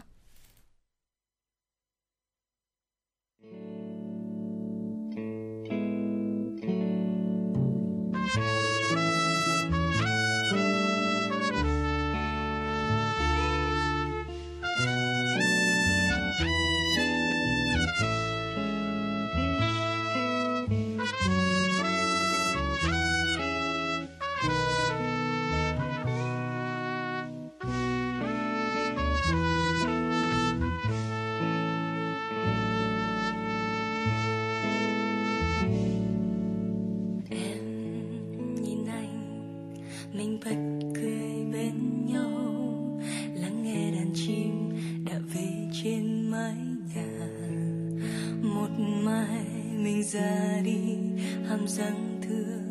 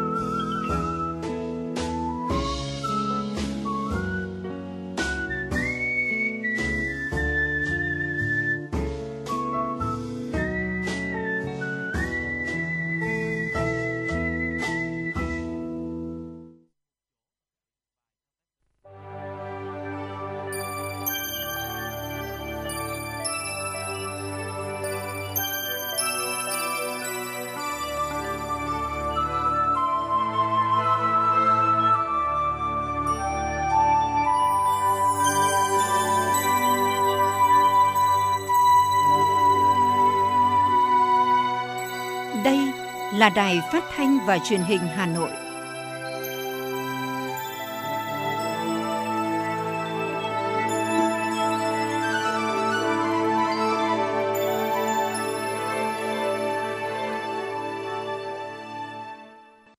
Quý vị và các bạn thân mến, bây giờ là 17 giờ ngày 12 tháng 12 năm 2021. Chương trình chuyển động Hà Nội chiều của chúng tôi đang được phát trực tiếp trên tần số FM 96 MHz của Đài Phát thanh và Truyền hình Hà Nội. Chương trình cũng đang được phát trực tuyến trên trang web hanoitv.vn.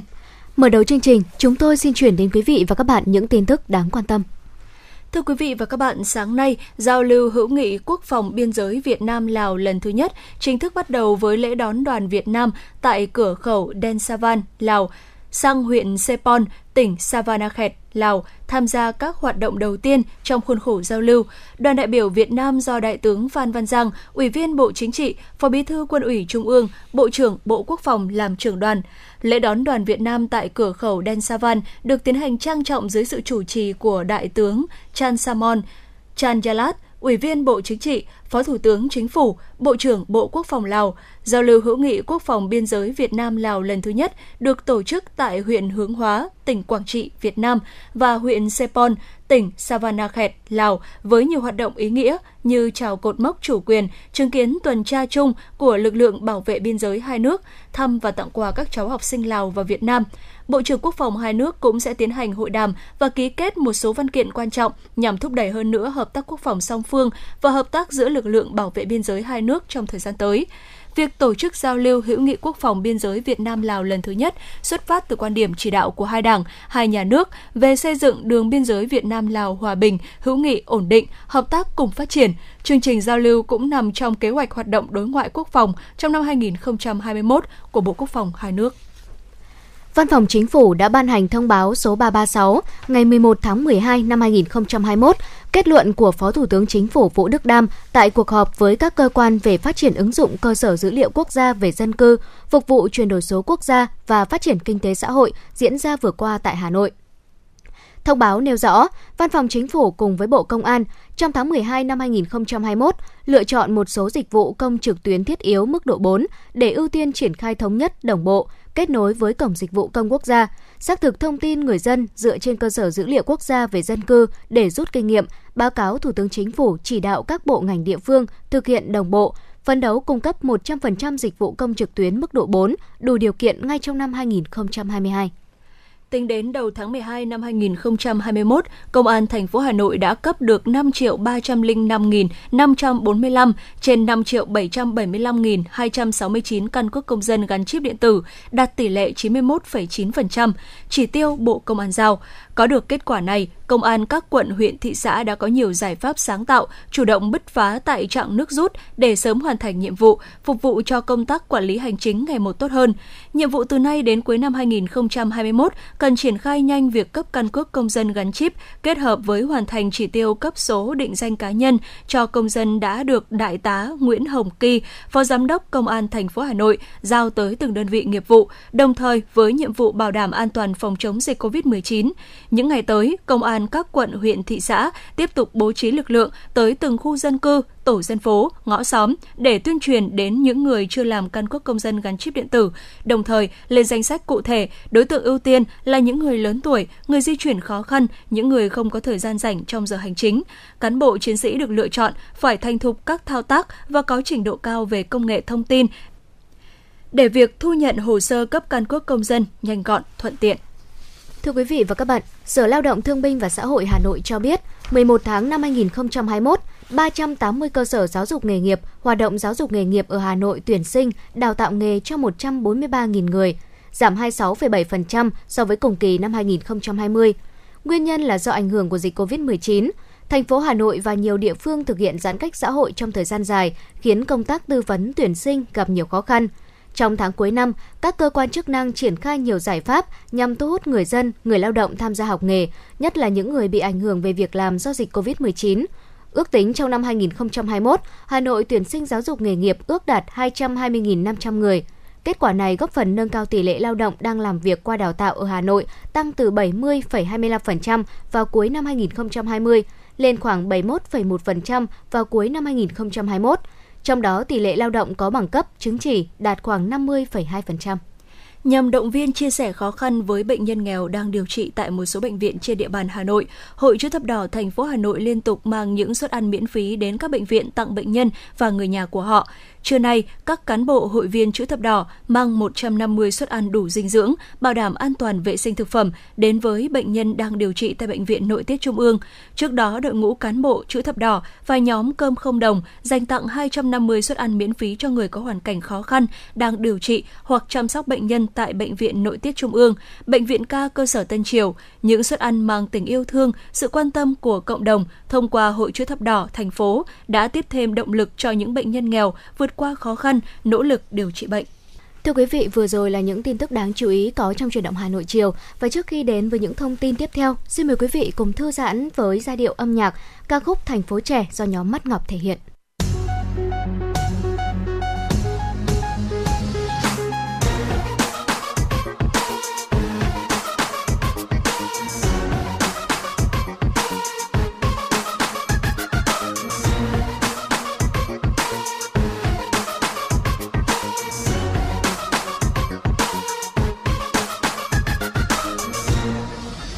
Em đi đâu về? Mà tóc đầy me. Em ngồi em chào nghĩ gì vui thế? Mà cười một mình.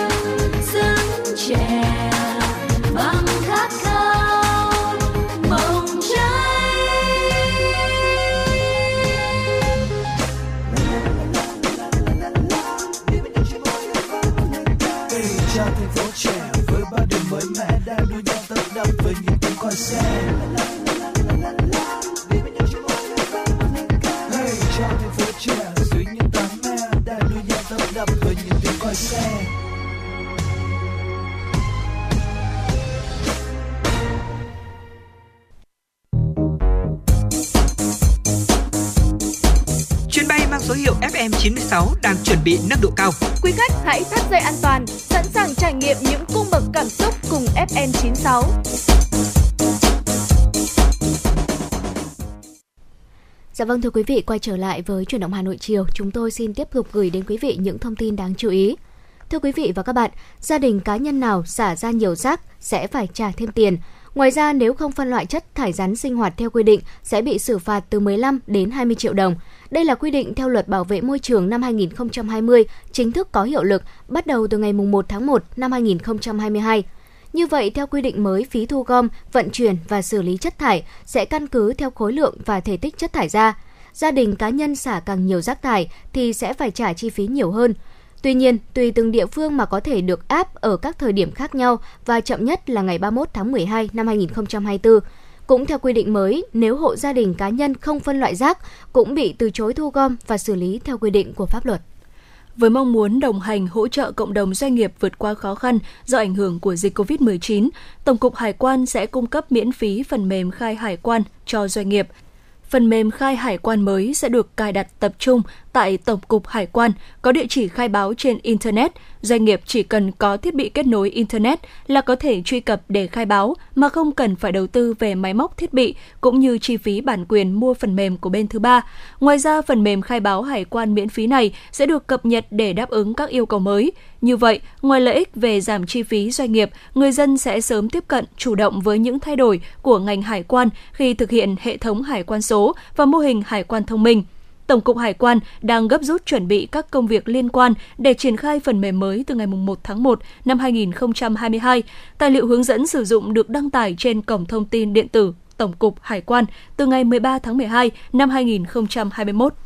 Hôm qua, Sở Công Thương Hà Nội tổ chức lễ công bố trao danh hiệu cơ sở công trình xây dựng sử dụng năng lượng xanh năm 2021. Chương trình đã thu hút 90 đơn vị tham gia. Hội đồng đánh giá đã xem xét, xác định 42 hồ sơ đủ điều kiện, trong đó có 15 cơ sở công trình xây dựng sử dụng năng lượng trọng điểm đã triển khai 106 giải pháp, tiết kiệm được 8.323,5 TOE, tương đương với tiết kiệm 93,8 tỷ đồng. Trong 5 năm tới, 15 cơ sở này sẽ tiết kiệm được 13.733,5 TOE, tương đương với 156 tỷ đồng. Bên cạnh đó, 14 cơ sở sử dụng nhiều năng lượng đã triển khai 65 giải pháp, tiết kiệm được 420,5 TOE, tương đương tiết kiệm 4,4 tỷ đồng. Trong 5 năm tới, 14 cơ sở này sẽ tiết kiệm 680,2 TOE, tương đương với 6,1 tỷ đồng.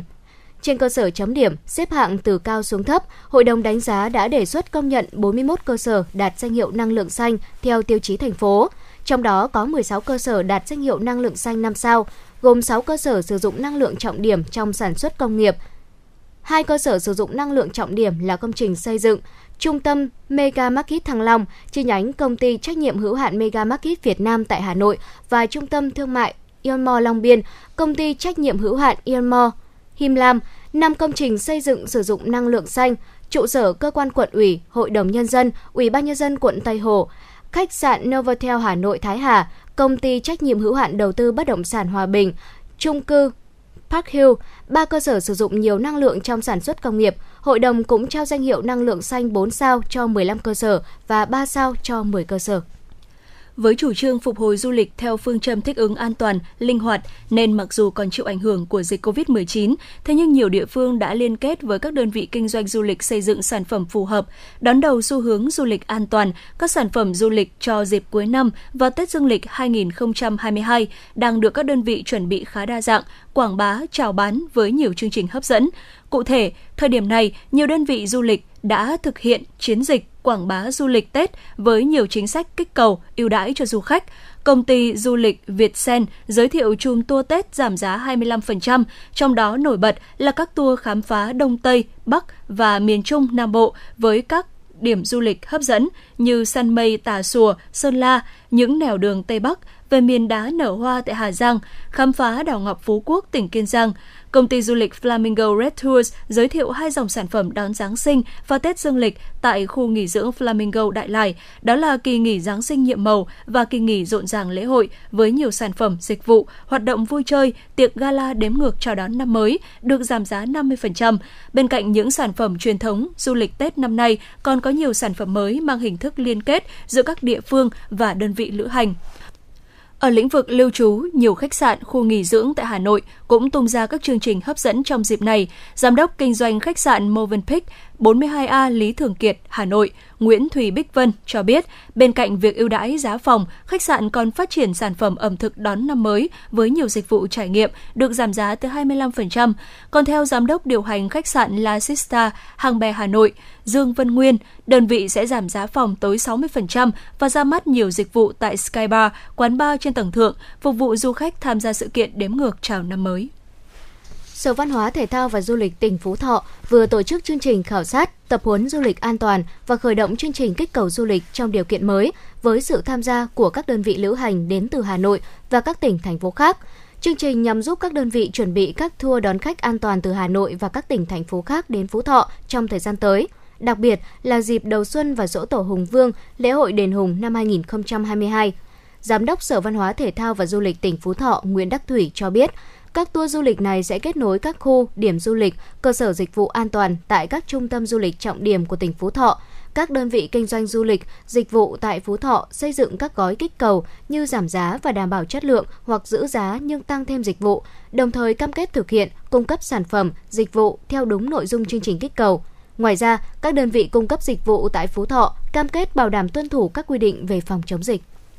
Trung ương đoàn và công ty nước giải khát Century PepsiCo Việt Nam vừa công bố chương trình Mang Tết về nhà năm 2022. Đây là chương trình hỗ trợ sinh viên, thanh niên công nhân khó khăn bị ảnh hưởng bởi dịch COVID-19 về quê đón Tết Nguyên đán nhâm dần 2022. Chương trình năm nay dành tặng 540 vé máy bay khứ hồi, 2.475 vé xe ô tô khứ hồi, 275 vé tàu khứ hồi và các phần quà ý nghĩa tới đối tượng sinh viên, thanh niên công nhân, người lao động xa nhà có hoàn cảnh khó khăn đang học tập, làm việc tại thành phố Hồ Chí Minh, các tỉnh Đồng Nai, Bình Dương, có quê tại miền Trung và miền Bắc. Ngoài ra, nhãn hàng Pepsi cùng Trung ương đoàn phối hợp với ví điện tử ZaloPay tổ chức cuộc vận động gây quỹ mang Tết về nhà, kêu gọi các tổ chức doanh nghiệp và cá nhân vừa tham gia quyên góp trực tiếp, vừa lan tỏa trong cộng đồng để có thêm những tấm vé về quê đoàn viên đón Tết cùng gia đình.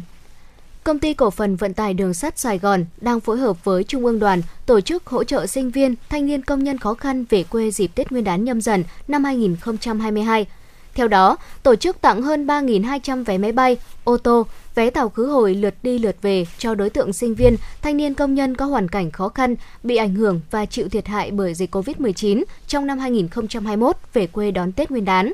Ngoài ra, còn có đối tượng là người thân, gia đình các thanh niên công nhân, người lao động được tuyển chọn tham gia chương trình sẽ được ban tổ chức chương trình tặng kèm vé cho gia đình, tối đa là một vợ hoặc chồng và hai con về quê đón Tết. Thời gian khởi hành dự kiến là ngày 23 tháng 1 năm 2022, tức 21 tháng Chạp âm lịch. Với sinh viên, các ngày 27, 28 tháng 1 năm 2022, tức 25, 26 tháng Chạp âm lịch với thanh niên công nhân. Thưa quý vị và các bạn, trước khi chúng ta đến với nội dung tiếp theo của chương trình ngày hôm nay, xin mời quý vị và các bạn chúng ta cùng thư giãn với bài hát Lối nhỏ vào đời được thể hiện bởi ca sĩ Thanh Thảo.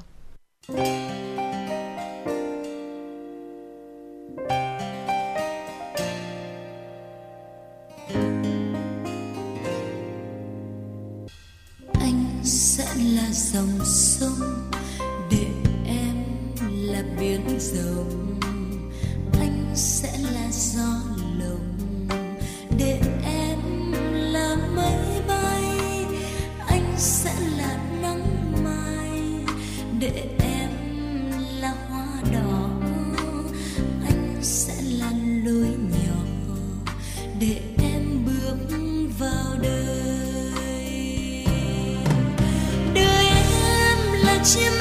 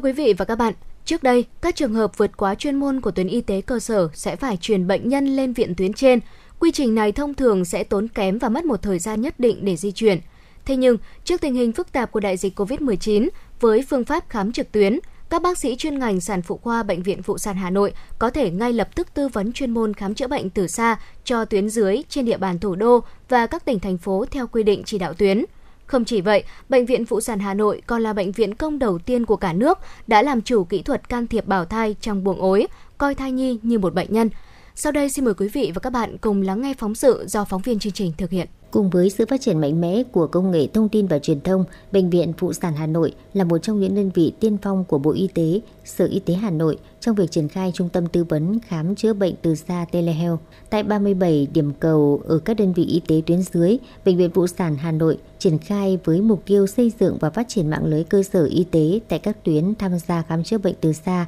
lĩnh vực sản phụ khoa, tăng cường tiếp cận dịch vụ y tế có chất lượng cao cho người dân, hỗ trợ chuyên môn thường kỳ và đột xuất cho các bệnh viện trong mạng lưới. Ngay sau lễ khai trương trung tâm, Bệnh viện Phụ sản Hà Nội đã tiến hành hội trần trực tuyến tại 8 điểm cầu. Bệnh viện Sản Nhi Bắc Ninh, Bệnh viện Đa khoa Sơn Tây, Bệnh viện Sản Nhi Bắc Giang, Bệnh viện Sản Nhi Vĩnh Phúc, Bệnh viện Đa khoa Bắc Cạn, Bệnh viện Đa khoa Gia Lâm, Bệnh viện Đa khoa Đan Phượng và Bệnh viện Đa khoa Ba Vì. Các chuyên gia về sản phụ khoa có mặt tại điểm cầu chính để tham gia hội trần các ca bệnh, phân tích các kết quả xét nghiệm cận lâm sàng cùng với bác sĩ 8 điểm cầu có ca bệnh báo cáo, từ đó đưa ra kết luận về chẩn đoán và phương pháp điều trị. Phó giáo sư tiến sĩ Nguyễn Duy Ánh, Giám đốc Bệnh viện Phụ sản Hà Nội cho biết. Ngoài à, 5 tỉnh à, phía Bắc được Bộ Y tế giao để chỉ đạo à, về chuyên môn, thì chúng tôi còn có rất nhiều bạn hữu ở trên các tỉnh phía Bắc này đang chia sẻ kinh nghiệm cùng chúng tôi. Hơn thế nữa, toàn bộ hệ thống sản phụ khoa của thành phố Hà Nội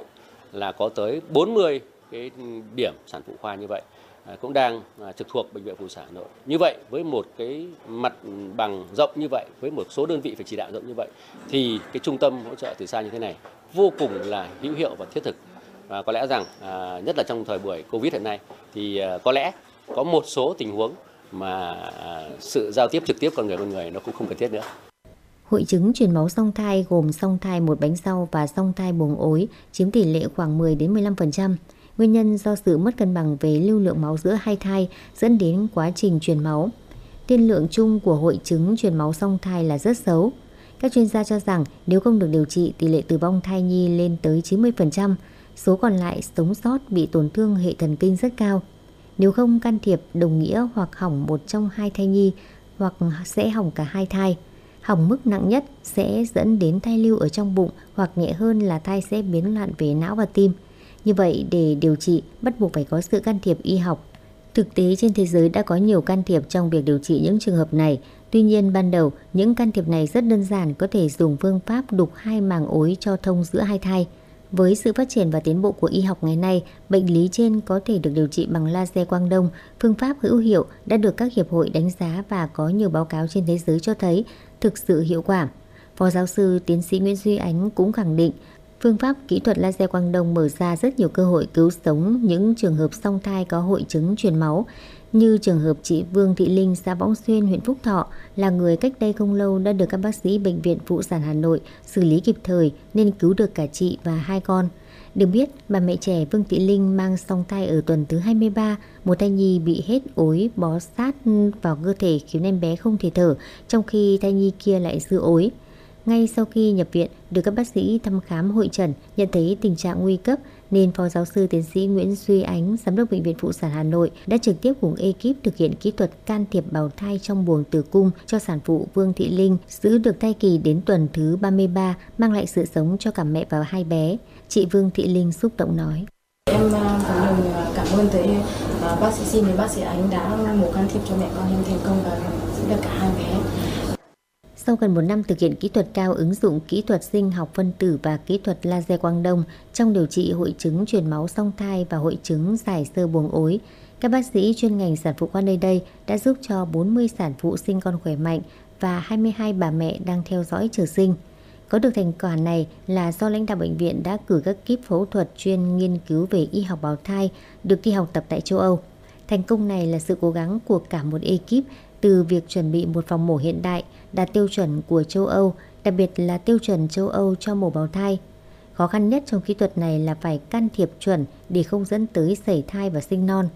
Bệnh viện Phụ sản Hà Nội cũng là đơn vị đi đầu cả nước và đứng thứ hai châu Á Thái Bình Dương về thực hiện tốt việc chẩn đoán sàng lọc trước sinh và sơ sinh để có những can thiệp và điều trị kịp thời. Bác sĩ Nguyễn Thị Sim, Phó Giám đốc Trung tâm Chẩn đoán sàng lọc trước sinh và sơ sinh, Bệnh viện Phụ sản Hà Nội cho biết, sản phụ Trần Thị Vân Anh 21 tuổi ở thành phố Việt Trì, tỉnh Phú Thọ đến viện ở tuần thai thứ 24 trong tình trạng hết nước ối. Trước đó, ở bệnh viện tuyến dưới và một số bệnh viện tư, sản phụ được theo dõi thấy hết sạch ối. Thai nhi mới được 600 gram nên sản phụ được tư vấn đình chỉ thai. Tuy nhiên vì gia đình vẫn muốn giữ thai và được biết đến kỹ thuật truyền ối nên đã đến Bệnh viện Phụ sản Hà Nội. Trong quá trình thăm khám, bác sĩ Nguyễn Thị Sim phát hiện bệnh nhân có tử cung nhỏ bên cạnh bộ phận đang chứa thai nhi. Thai phụ hết ối nhưng âm đạo không ra nước. Từ đó bác sĩ Sim nhanh chóng nhận định vỡ tử cung là nguyên nhân làm mất nước ối của bào thai. Sau khi hội trần, các bác sĩ đã quyết định truyền ối vào buồng tử cung để cứu thai nhi. Sản phụ Trần Thị Vân Anh 21 tuổi ở thành phố Việt Trì, tỉnh Phú Thọ đã khỏe mạnh và được xuất viện. Còn cháu bé nặng 1,5 kg khỏe mạnh và được chăm sóc tích cực sau một tuần được đưa về với mẹ. Chị Trần Thị Vân Anh cho biết. Sau khi điều trị ở đây thì em đã sinh cháu hoàn toàn khỏe mạnh. Cảm ơn tất cả các ekip trong bệnh viện và tất cả các bác sĩ đã giúp đỡ em trong một thời gian vừa qua. Thực hiện khám chữa bệnh từ xa sẽ là dấu mốc khởi đầu quan trọng trong việc chuyển đổi số ngành y tế, góp phần nâng cao chất lượng dịch vụ y tế, chăm sóc sức khỏe nhân dân, đặc biệt dịch bệnh COVID-19 đang diễn biến phức tạp hiện nay. Xây dựng và phát triển mạng lưới bệnh viện tuyến trên và tuyến dưới tham gia khám chữa bệnh từ xa trên nền tảng chung hệ thống công nghệ thông tin nhằm nâng cao năng lực chuyên môn của y tế tuyến cơ sở, đặc biệt là tuyến huyện, thực hiện biện pháp giãn cách xã hội, phòng chống dịch bệnh, giảm chi phí khám chữa bệnh bao gồm cả chi phí bảo hiểm y tế và chi phí người dân phải chi trả thấp nhất, tăng cường tiếp cận dịch vụ y tế có chất lượng cho người dân ở vùng nông thôn, đặc biệt là người dân vùng sâu, vùng xa, vùng khó khăn. Trong giai đoạn phòng chống dịch bệnh COVID-19 như hiện nay thì Bệnh viện Phụ sản Hà Nội đi trước đón đầu, thực hiện tư vấn khám chữa bệnh từ xa là hết sức cần thiết, từng bước tiết kiệm chi phí cho xã hội và ngành y tế. Đây cũng là cơ hội để bệnh viện nâng cao vai trò vị thế chỉ đạo tuyến chuyên ngành sản phụ khoa cho tuyến dưới với 37 điểm cầu tại Hà Nội và các tỉnh thành trong tình hình mới. Theo kế hoạch, Trung tâm tư vấn khám chữa bệnh từ xa sẽ hoạt động định kỳ mỗi tuần một buổi kết nối với các điểm cầu tuyến dưới. Khám chữa bệnh từ xa cũng góp phần thực hiện thành công chương trình chuyển đổi số quốc gia đến năm 2025, định hướng đến năm 2030 của Thủ tướng Chính phủ hướng tới tầm nhìn trở thành quốc gia số ổn định và thịnh vượng, phát triển môi trường số an toàn, nhân văn rộng khắp. Quý vị và các bạn đang nghe chương trình Chuyển động Hà Nội chiều được phát trực tiếp trên tần số FM 96 MHz của Đài Phát thanh và Truyền hình Hà Nội. Chỉ đạo nội dung Phó tổng biên tập Nguyễn Tiến Dũng, tổ chức sản xuất Lê Xuân Luyến, biên tập Trà My, MC Thu Minh Thu Thảo, thư ký Kim Dung cùng kỹ thuật viên Quốc Hoàn thực hiện. Còn bây giờ, mời quý vị và các bạn hãy giữ sóng để cùng lắng nghe bài hát Đâu phải bởi mùa thu với phần thể hiện của ca sĩ Mỹ Tâm. em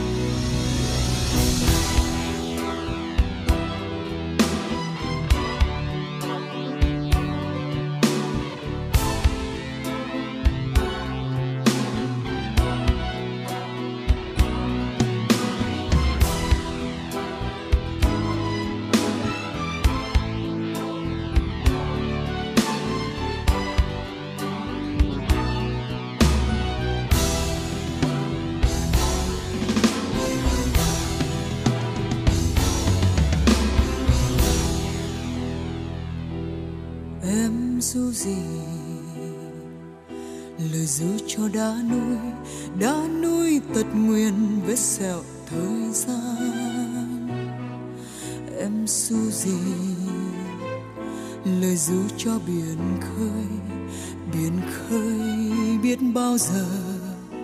ngừng lặng em su gì? Lời ru cho anh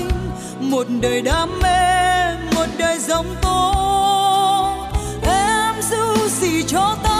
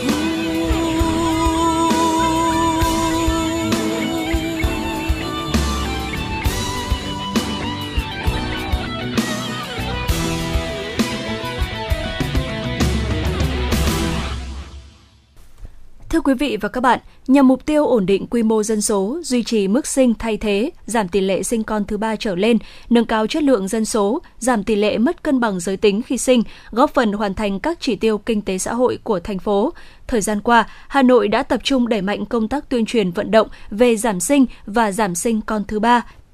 đồng thời tuyên truyền về lợi ích tầm soát, phát hiện các tật bệnh bẩm sinh thông qua chẩn đoán sàng lọc trước sinh và sàng lọc sơ sinh, sàng lọc khiếm thính, sàng lọc tim bẩm sinh, sàng lọc bệnh tan máu bẩm sinh, lợi ích của khám sức khỏe tiền hôn nhân, chăm sóc sức khỏe sinh sản vị thành niên và thanh niên. Hà Nội tiếp tục tập trung vào các nội dung liên quan đến công tác dân số, kế hoạch hóa gia đình, bao gồm tiếp tục tăng cường sự lãnh đạo, chỉ đạo của các cấp ủy Đảng, sự vào cuộc của các ban ngành đoàn thể, sự quyết tâm, trách nhiệm của đội ngũ cán bộ dân số về thực hiện chính sách dân số. Do cơ cấu dân số trẻ nên hàng năm số phụ nữ bước vào độ tuổi sinh đẻ vẫn ở mức cao, góp phần làm tăng số sinh của thành phố. Cùng với đó, quy mô dân số lớn, địa bàn dân cư rộng, dân trí không đồng đều, nhận thức và tâm lý muốn có nhiều con và thích có con trai đang là nguyên nhân dẫn đến tình trạng mất cân bằng giới tính khi sinh. Như tại nơi ghi gia phả họ Nguyễn Quang vẫn còn tình trạng coi trọng nam hơn nữ. Ông Nguyễn Quang Đáng, trưởng họ Nguyễn Quang, xã Hát Môn, huyện Phúc Thọ cho hay.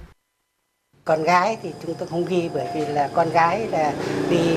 xuất giá, đi lấy chồng đi ở với cái dòng họ khác. Thế cho nên chúng tôi chỉ ghi con trai thôi. Thế và đồng thời nói chung là tự xưa đến nay đều thế cả. Gia đình chị Kiều Thị Ly là lao động tự do ở xã Cần Kiệm, huyện Thạch Thất đã sinh thêm con thứ tư. Với sức ép gia đình, dòng họ và bản thân các gia đình như chị Ly muốn sinh thêm con đã làm gia tăng số người sinh con thứ ba trở lên ở địa phương này trong năm qua là 15 trường hợp, đồng thời tỷ lệ mất cân bằng giới tính khi sinh cao nhất thành phố là 139 trẻ trai trên 100 trẻ gái. Chị Kiều Thị Ly, xã Cần Kiệm, huyện Thạch Thất nói. Chồng đi làm nghề thợ xoáy vợ đi phủ rồi nên là vất vả lắm, nên chúng tôi cũng thấy đồng còn quá vất, nên là chúng tôi không không nghĩ giờ đã bốn đứa rồi thì chắc là không sinh thêm nữa đâu. Để đảm bảo các chỉ tiêu công tác dân số ngay từ đầu năm, những huyện có mức sinh cao của thành phố, trong đó mỗi địa phương lựa chọn 8 xã trọng điểm để tập trung trao đổi tọa đàm với cán bộ chủ chốt xã, bí thư chi bộ, trưởng các đoàn thể và các cộng tác viên dân số, bàn các biện pháp giảm sinh con thứ ba và giảm tỷ lệ mất cân bằng giới tính khi sinh. Chị Vũ Thị Năm, cộng tác viên dân số kế hoạch hóa gia đình xã Cần Kiệm, huyện Thạch Thất cho biết. Bản thân chúng tôi trước đây là sinh nhiều cho nên là chúng tôi gặp rất nhiều khó khăn ngay như bản thân chúng tôi cho nên giờ chúng tôi thấy được sinh nhiều mà nó gặp nhiều khó khăn thì cho nên là chúng tôi vận động các chị thế thì coi như là gia đình và các cặp vợ chồng chúng ta cố gắng coi như là à, sinh đẻ để cho nó đúng kế hoạch để đảm bảo được cuộc sống của gia đình và nuôi dạy con được tốt. Tính đến thời điểm này, Hà Nội là địa phương đi đầu cả nước về việc chẩn đoán sàng lọc trước sinh và sơ sinh. Dù sinh con đầu lòng, nhưng chị Nguyễn Thị Hạnh, phường Trung Hòa, quận Cầu Giấy, khi mang thai đã đến cơ sở y tế để sàng lọc chẩn đoán trước sinh. Sau sinh một ngày, chị lại kiểm tra khám sức khỏe tổng thể cho con mình để các bác sĩ phát hiện và can thiệp điều trị sớm các bệnh tật nếu có. Chị Nguyễn Thị Hạnh, phường Trung Hòa, quận Cầu Giấy nói. Tôi thấy là các mẹ cũng nên uh, uh, trong thời gian mang bầu cũng nên tìm hiểu về hai cái sàng lọc này để ờ, một là giúp ích cho mẹ và cho cả bé nữa. Từ năm 2013 đến nay, việc chẩn đoán trước sinh và sàng lọc sơ sinh, Bệnh viện Phụ sản Hà Nội vươn lên đứng đầu cả nước và ngang tầm khu vực về số lượng cũng như kỹ thuật sàng lọc. Tiến sĩ Nguyễn Cảnh Trương, Phó Giám đốc Trung tâm Chẩn đoán trước sinh và sàng lọc sơ sinh cho biết. Kỹ thuật sàng lọc không xâm lấn. À, đây là một kỹ thuật mới mới được áp dụng trên thế giới trong một thời gian ngắn và tại Việt Nam thì đơn vị chúng tôi là đơn vị đầu tiên thực hiện kỹ thuật này à, trên một cái quy mô lớn. À, kỹ thuật này nổi bật ở chỗ tức là người ta gọi là sàng lọc không xâm lấn có nghĩa là chúng ta chỉ cần lấy máu của người mẹ và trên cơ sở đó thì chúng ta sẽ sử dụng các hệ thống phân tích hiện đại để biết được các cái thành phần ADN của thai nhi với đội ngũ giáo viên giỏi đã đạt giải trong các kỳ thi giáo viên giỏi cấp quận, cấp thành phố, được tuyển chọn từ các trường có uy tín trên địa bàn quận Ba Đình như Trung học cơ sở Giảng Võ, Trung học cơ sở Thăng Long. Đây là nguồn nội lực tạo sức hút của ngôi trường này. Để tiếp nối và phát huy những thành tích đã đạt được, trường Trung học cơ sở Nguyễn Tri Phương quyết tâm phấn đấu trở thành điểm trường mạnh xuất sắc của quận Ba Đình và thành phố Hà Nội. Quan niệm dù trai hay gái chỉ hai là đủ đã trở nên quen thuộc với đội ngũ giáo viên nơi đây. Lợi ích từ kế hoạch hóa gia đình mang lại là không nhỏ, không những góp phần tạo nên hạnh phúc trong mỗi gia đình mà còn giảm bớt gánh nặng nhu cầu về giáo dục, y tế nhà ở, từ đó giúp ích cho toàn xã hội, cộng đồng. Bà Phạm Thị Hương Giang, hiệu trưởng trường Trung học cơ sở Nguyễn Tri Phương, quận Ba Đình cho biết. Trong đội ngũ cán bộ giáo viên của mình thì ờ, không có cái hiện tượng tác động đến cái cái cái cái, cái, mất cân bằng của giới tính trong khi sinh. Vì bản thân giáo viên nữ bọn mình cũng là những trí thức họ cũng nhận thức được về vai trò về bổn phận trách nhiệm của mình, cho nên họ chủ động hơn để cho cái cái việc sinh con nó thuận theo lẽ tự nhiên. Và cũng chính vì cái cái cái quan điểm đó cho nên khiến cho trong cái cuộc họp với phụ huynh học sinh thì thực ra là các con mà đến trường mình thì ừ, phần lớn là các cháu là ừ, con con đầu hoặc cũng có những trường hợp là con thứ hai. Thế nhưng nhìn thấy được một cái sự chăm chút của các thầy cô giáo với các bạn nữ thì bản thân bố mẹ cũng sẽ yên tâm hơn và họ không có nhiều cái sự lựa chọn để tác động đến cái cái cái cái sự sinh nở theo theo giới tính lựa chọn nữa. Vai trò của cấp ủy đảng chính quyền trong chỉ đạo điều hành công tác dân số, kế hoạch hóa gia đình là rất quan trọng toàn thành phố đang đẩy mạnh tuyên truyền giáo dục nhằm phòng ngừa, hạn chế phổ biến các phương pháp lựa chọn giới tính thai nhi, giảm thiểu mất cân bằng giới tính khi sinh và nâng cao nhận thức của các cặp vợ chồng, cộng đồng về hệ lụy cho thế hệ tương lai, tuyên truyền nâng cao nhận thức cho các bà mẹ mang thai về sàng lọc trước sinh và sàng lọc sơ sinh. Đặc biệt, Hà Nội chú trọng chăm sóc sức khỏe sinh sản, kế hoạch hóa gia đình cho đối tượng trong độ tuổi sinh đẻ, chăm sóc người cao tuổi tại cộng đồng tăng cường tổ chức phối hợp truyền thông vận động dân số, gây khóa gia đình của các ngành, các tổ chức chính trị xã hội và cộng đồng dân cư. Thực hiện kế hoạch số 208 ngày 14 tháng 11 năm 2016 của Ủy ban nhân dân thành phố về kiểm soát mất cân bằng giới tính khi sinh của thành phố giai đoạn 2016-2025 truyền thông về thực trạng giới tính khi sinh, nguyên nhân và hệ lụy của mất cân bằng giới tính khi sinh, việc thực thi và hoàn thiện hệ thống pháp luật về các nội dung liên quan đến giới tính khi sinh, khuyến khích hỗ trợ phụ nữ và trẻ em gái trong học tập, chăm sóc sức khỏe sinh sản, nâng cao nhận thức cho các nhóm đối tượng về bình đẳng giới, phê phán những hủ tục lạc hậu trọng nam khinh nữ, những hành vi bạo hành trong gia đình. Ông Tạ Quang Huy, Tri Cục trưởng Tri Cục Dân số Kế hoạch gia đình Hà Nội cho rằng từ những cái địa bàn trọng điểm này và chúng tôi sẽ nhân rộng cái kết quả và cái cách thức triển khai ra các địa bàn còn lại của các huyện và giao cho ban chỉ đạo các huyện sẽ tiếp tục chỉ đạo. Và có như vậy thì nó mới đồng bộ được cả cơ sở, nghĩa là cấp xã phường ờ, cấp quận huyện và cấp thành phố. Ngoài ra thì thành phố tôi còn chỉ đạo nhiều cái nội dung khác như vấn đề về ờ, triển khai kế hoạch cung ứng các dịch vụ để đảm bảo Ờ, chăm sóc sức khỏe sinh sản. Nhằm đạt được các chỉ tiêu dân số gây hoạch gia đình trên địa bàn thành phố đã đề ra, những xã có mức sinh cao cần có sự vào cuộc quyết liệt của cấp ủy chính quyền địa phương, các ban ngành đoàn thể và ý thức chấp hành pháp lệnh dân số của các gia đình vì mục tiêu chung là ổn định quy mô dân số tăng cường lồng ghép các vấn đề dân số trong chính sách, kế hoạch phát triển kinh tế xã hội, phát huy lợi thế của cơ cấu dân số vàng thích ứng với quá trình chuyển đổi nhân khẩu học để phát triển bền vững về kinh tế xã hội. Kế hoạch nhằm mục tiêu ổn định quy mô dân số, duy trì mức sinh thay thế, giảm tỷ lệ sinh con thứ ba trở lên, nâng cao chất lượng dân số, giảm tỷ lệ mất cân bằng giới tính khi sinh, góp phần hoàn thành các chỉ tiêu kinh tế xã hội của thành phố.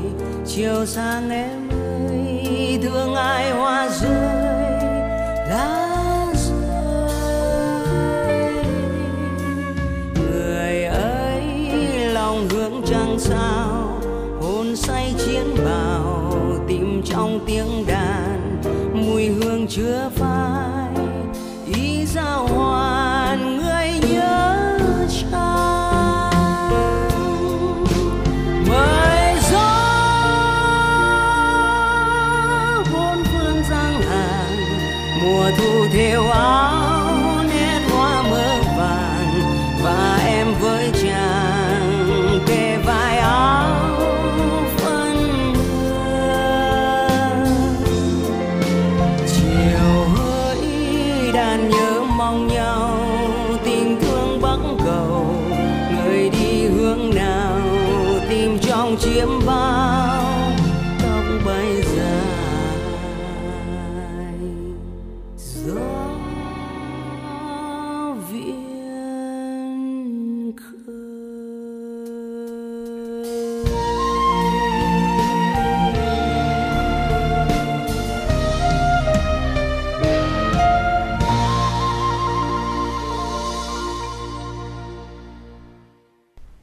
quý vị, tiếp tục chương trình sẽ là những tin tức đáng chú ý do phóng viên chương trình thực hiện. Thưa quý vị và các bạn, đề án xây dựng xã hội học tập giai đoạn 2021-2030 được Thủ tướng Chính phủ phê duyệt đặt mục tiêu tạo chuyển biến cơ bản trong xây dựng xã hội học tập, bảo đảm đến năm 2030, mọi người dân đều có cơ hội bình đẳng trong tiếp cận hệ thống giáo dục mở, linh hoạt, nhằm phát huy kết quả dẫn đầu cả nước trong việc xây dựng các mô hình học tập ứng phó với tình hình dịch bệnh. Hội khuyến học Hà Nội vừa tổ chức tọa đàm về giải pháp nhân rộng các mô hình học tập trong điều kiện bình thường mới. Một số giải pháp đã được nêu như đa dạng phương thức tuyên truyền, vận động để giúp người dân thay đổi nhận thức về việc học tập thường xuyên, kết nối các lực lượng để hỗ trợ học sinh nghèo. Chủ tịch Hội khuyến học Hà Nội Nguyễn Thị Ngọc Minh cho biết, Hội khuyến học Hà Nội phối hợp chặt chẽ với ngành giáo dục, đẩy mạnh các hoạt động khuyến học, trao thưởng cho học sinh vượt khó học tốt và hỗ trợ kịp thời các nhà giáo có hoàn cảnh khó khăn. Hội phấn đấu hoàn thành các chỉ tiêu đề án xây dựng xã hội học tập giai đoạn 2021-2030, như có 60% số công dân đạt danh hiệu công dân học tập, 90% số trung tâm học tập cộng đồng ứng dụng công nghệ thông tin. Đoàn khối doanh nghiệp Trung ương vừa phát động thi đua đảm nhận công trình thanh niên chào mừng Đại hội Đoàn khối doanh nghiệp Trung ương lần thứ tư và Đại hội Đoàn toàn quốc lần thứ 12. Theo chương trình thi đua, các cơ sở đoàn khối doanh nghiệp trung ương cam kết thực hiện 4.000 công trình thanh niên các cấp, trong đó phân đấu có 2 công trình tiêu biểu toàn quốc, 180 công trình cấp khối, 1.500 công trình tương đương cấp huyện và hơn 2.300 công trình cấp cơ sở. Việc phát động thi đua đảm nhận các công trình thanh niên trong tuổi trẻ đoàn khối doanh nghiệp trung ương được kỳ vọng sẽ khơi dậy, phát huy tiềm năng sáng tạo, tinh thần sung kích của đoàn viên thanh niên trong lao động sản xuất, nâng cao trình độ, tiếp thu công nghệ, làm chủ thiết bị máy móc hiện đại, sáng tạo, góp phần xây dựng phát triển doanh nghiệp và đất nước. Giai đoạn 2020-2021 đã có hơn 4.800 sáng kiến kỹ thuật, ý tưởng sáng tạo của đoàn viên, lao động trẻ trong khối được áp dụng vào sản xuất kinh doanh, làm lợi hàng trăm tỷ đồng. Trung ương đoàn cho biết, nhà xuất bản Chính trị Quốc gia Sự thật đã ra mắt cuốn sách Một số mô hình hiệu quả của đoàn thanh niên trong phòng chống dịch COVID-19. Cuốn sách gồm 4 phần, các hoạt động tiên phong chống dịch, các hoạt động tương trợ trong phòng chống dịch, các hoạt động thích ứng, nhật ký san sẻ yêu thương, chung tay vượt qua đại dịch COVID-19. Nội dung 3 phần đầu được trình bày tương ứng với thông điệp tiên phong, tương trợ, thích ứng của Trung ương đoàn. Đặc biệt, nhật ký san sẻ yêu thương, chung tay vượt qua đại dịch COVID-19 mang đến cho bạn đọc cái nhìn thực tế về các mô hình, sáng kiến của thanh niên trong quãng thời gian dốc sức, chung tay bảo vệ sức khỏe cộng đồng, san sẻ yêu thương với những người dân chịu ảnh hưởng từ dịch bệnh. Theo ban biên tập cuốn sách, cuốn sách ra đời góp phần thiết thực vào công cuộc phòng chống dịch của Đảng, Nhà nước, khích lệ tinh thần tuổi trẻ, giúp bạn đọc hiểu rõ hơn về tinh thần sung kích, cổ vũ những cách làm sáng tạo của thanh niên trong phòng chống dịch COVID-19 suốt thời gian qua, như pha chế nước rửa tay diệt khuẩn, máy rửa tay sát khuẩn tự động, may và phát khẩu trang miễn phí, điểm cấp gạo ATM miễn phí. Đón mùa Giáng sinh 2021, nhà xuất bản Kim Đồng ra mắt bộ sách đoạt giải thưởng văn học thiếu nhi Costa, Những đứa trẻ kỳ diệu của nhà văn Anh Sally Garner qua bản dịch của nhà văn Phan Triều Hải. Bộ sách nổi tiếng thế giới này gồm 6 cuốn, mỗi cuốn kể về một nhân vật giống như các cô bé cậu bé ngoài đời thực, thế nhưng cuộc sống của họ bỗng nhiên thay đổi khi họ tình cờ phát hiện ra phép thuật của mình. Trong đó, cô bé tí hon kể về cô bé Ruby Jenny có thể thu mình bé lại mỗi khi sợ hãi. Cậu bé có đôi chân tia chớp, kể về cậu bé Timmy Twinkle chạy nhanh như tia chớp và đưa bóng siêu như Beckham. Cô bé khỏe nhất thế giới là câu chuyện về Josie Jenkins, 8 tuổi, có khả năng nhấc bổng chiếc xe ô tô, thậm chí là cả chiếc xe buýt hai tầng. Cậu bé và những con số mầu nhiệm kể về cậu bé Billy Pickles với chiếc hộp đựng tiền biết nói, những con số mầu nhiệm đã đem đến cho cậu một chuỗi những cuộc phiêu lưu kỳ thú ở New York bằng trực thăng, mở được một chiếc kết sắt cổ xưa và cứu được người bạn bị bắt cóc. Cậu bé tàng hình là chuyện về Sam sử dụng khả năng tàng hình và sự dũng cảm để khiến mọi thứ trở nên tốt đẹp hơn. Cậu bé biết bay kể về Thomas đã được tặng điều ước biết bay vào ngày sinh nhật. Những đứa trẻ kỳ diệu không những khiến độc giả nhỏ tuổi thỏa sức tưởng tượng mà còn chứa đựng nhiều bài học ý nghĩa về cuộc sống, tâm lý, tình cảm. Các câu chuyện được thể hiện bằng ngôn ngữ giản dị dễ hiểu với những hình minh họa sinh động hấp dẫn các em nhỏ.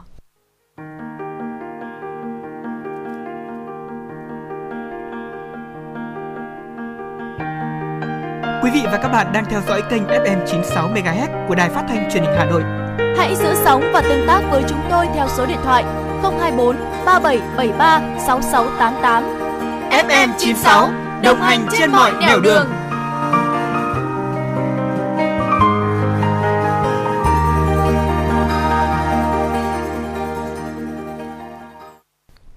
Thưa quý vị và các bạn, theo thống kê của Bộ Y tế cho thấy, qua việc thực hiện các biện pháp giám sát, kiểm tra chất lượng thuốc ở Việt Nam, thuốc kém chất lượng, thuốc giả vẫn xuất hiện, mặc dù chỉ chiếm một tỷ lệ rất nhỏ trên thị trường dược phẩm, nhưng ảnh hưởng của nó tới sức khỏe, tính mạng của người bệnh lại rất lớn. Đối với mạng lưới thuốc cung cấp cho các cơ sở công lập còn thiếu tính tập trung, mạng lưới phân phối thuốc cho các cơ sở y tế công lập còn trồng chéo, dẫn đến khó kiểm soát về nguồn cung cầu. Bên cạnh đó, sự bùng nổ của mạng Internet cũng là môi trường thuận lợi để sản phẩm thuốc kém chất lượng có cơ hội len lỏi vào thị trường đến tận tay người bệnh. Thuốc kém chất lượng không chỉ gây thiệt hại về kinh tế cho người sử dụng mà còn vô hiệu hóa các liệu pháp điều trị để cứu sống người bệnh. Do đó, công tác kiểm nghiệm thuốc có vai trò quan trọng trong công tác quản lý chất lượng thuốc tại các cơ sở y tế công lập trên địa bàn thành phố. Sau đây, xin mời quý vị và các bạn cùng lắng nghe phóng sự vai trò của hoạt động kiểm nghiệm thuốc chất lượng.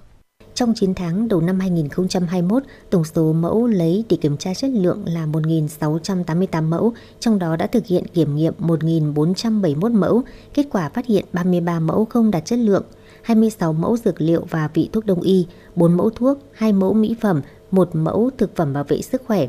Ngoài ra, kết quả kiểm nghiệm phát hiện một số mẫu chế phẩm nước rửa tay khô chứa hàm lượng methanol cao.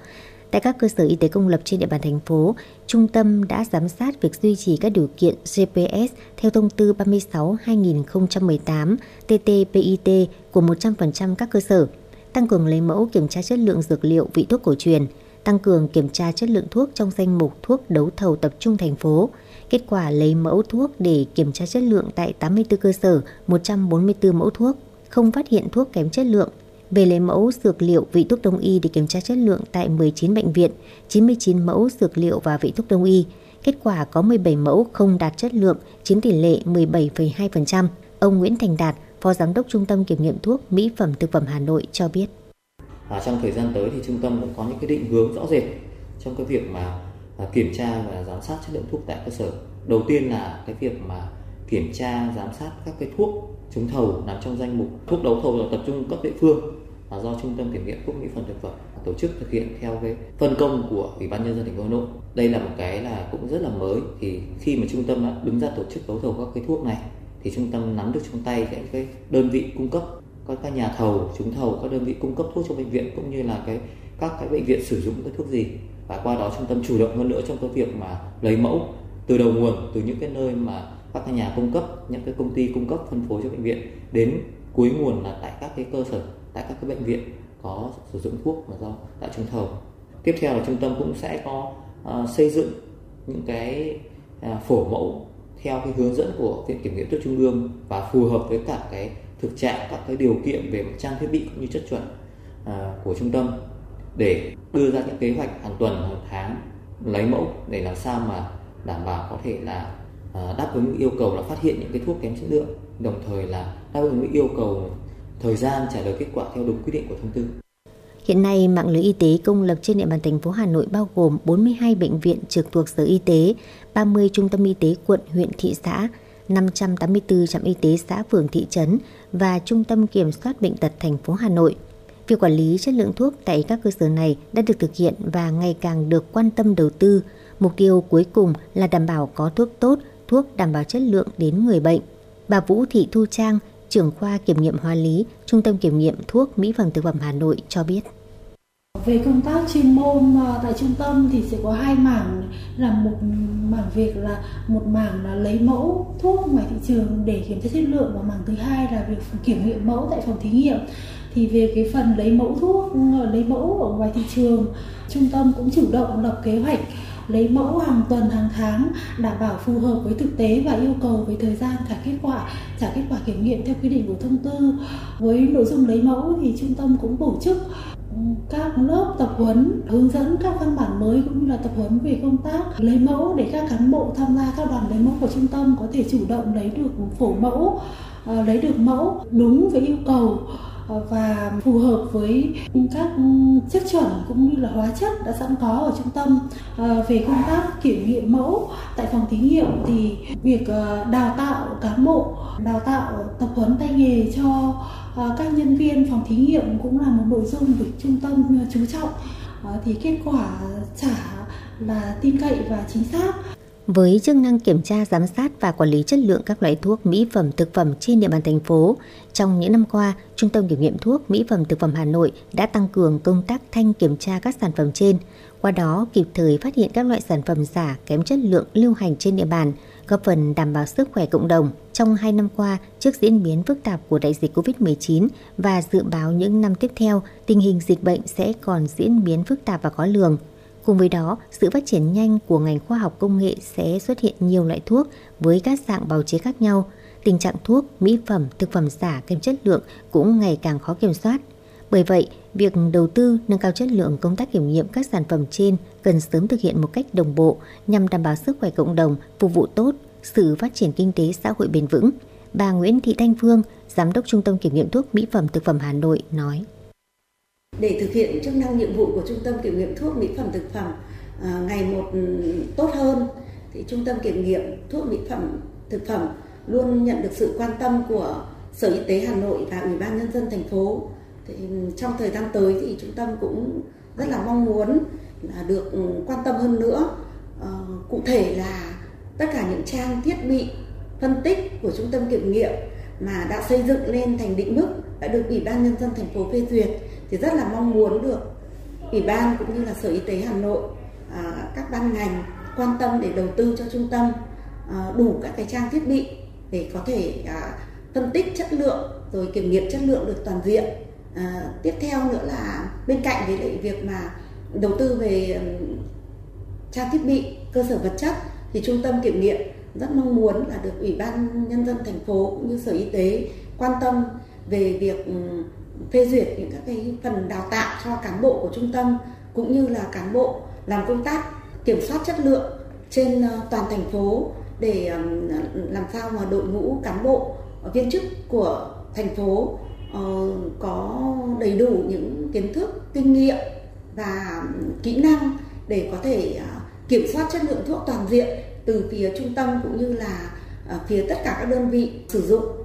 trong khối công lập của thành phố. Với đội ngũ cán bộ viên chức vững chuyên môn nghiệp vụ, trong đó đội ngũ cán bộ chủ chốt của Trung tâm Kiểm nghiệm Thuốc Mỹ phẩm Thực phẩm Hà Nội 100% trình độ thạc sĩ trở lên, còn lại đều có trình độ đại học chuyên ngành đáp ứng tốt công việc của đơn vị. Trong thời gian tới, Trung tâm Kiểm nghiệm Thuốc Mỹ phẩm Thực phẩm Hà Nội tiếp tục đào tạo, nâng cao năng lực cán bộ kiểm nghiệm, cử cán bộ đi đào tạo, cập nhật kỹ thuật kiểm nghiệm thuốc, mỹ phẩm thực phẩm, đẩy mạnh công tác nghiên cứu khoa học với những đề tài có tính ứng dụng cao, xây dựng các khóa đào tạo về công tác quản lý chất lượng thuốc, mỹ phẩm và đào tạo nhân lực dược cho các trường, các công ty sản xuất thuốc, mỹ phẩm và thực phẩm chức năng. Cùng với đó, trung tâm sẽ tích cực tuyên truyền các chủ trương đường lối của Đảng, chính sách của nhà nước cũng như các hoạt động của công tác kiểm nghiệm thuốc, mỹ phẩm, thực phẩm của ngành y tế của thành phố Hà Nội nhằm cung cấp thông tin đến các cơ sở khám chữa bệnh, các đơn vị sản xuất, phân phối, bán lẻ và người sử dụng, góp phần nâng cao chất lượng cuộc sống của nhân dân thủ đô.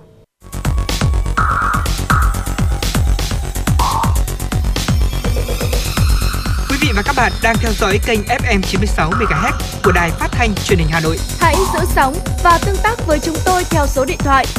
024 3773 6688. FM 96 đồng hành trên mọi nẻo đường. đường. Vâng thưa quý vị, đến đây thì thời lượng của truyền động Hà Nội chiều đã hết. Quý vị và các bạn hãy ghi nhớ số điện thoại đường dây nóng của chương trình 024 3773 6688. Hãy tương tác với chúng tôi để chia sẻ những vấn đề quý vị và các bạn đang quan tâm, những điều cần chia sẻ và cả những mong muốn được tặng một món quà âm nhạc dành cho bạn bè người thân. Còn bây giờ, xin chào tạm biệt và hẹn gặp lại.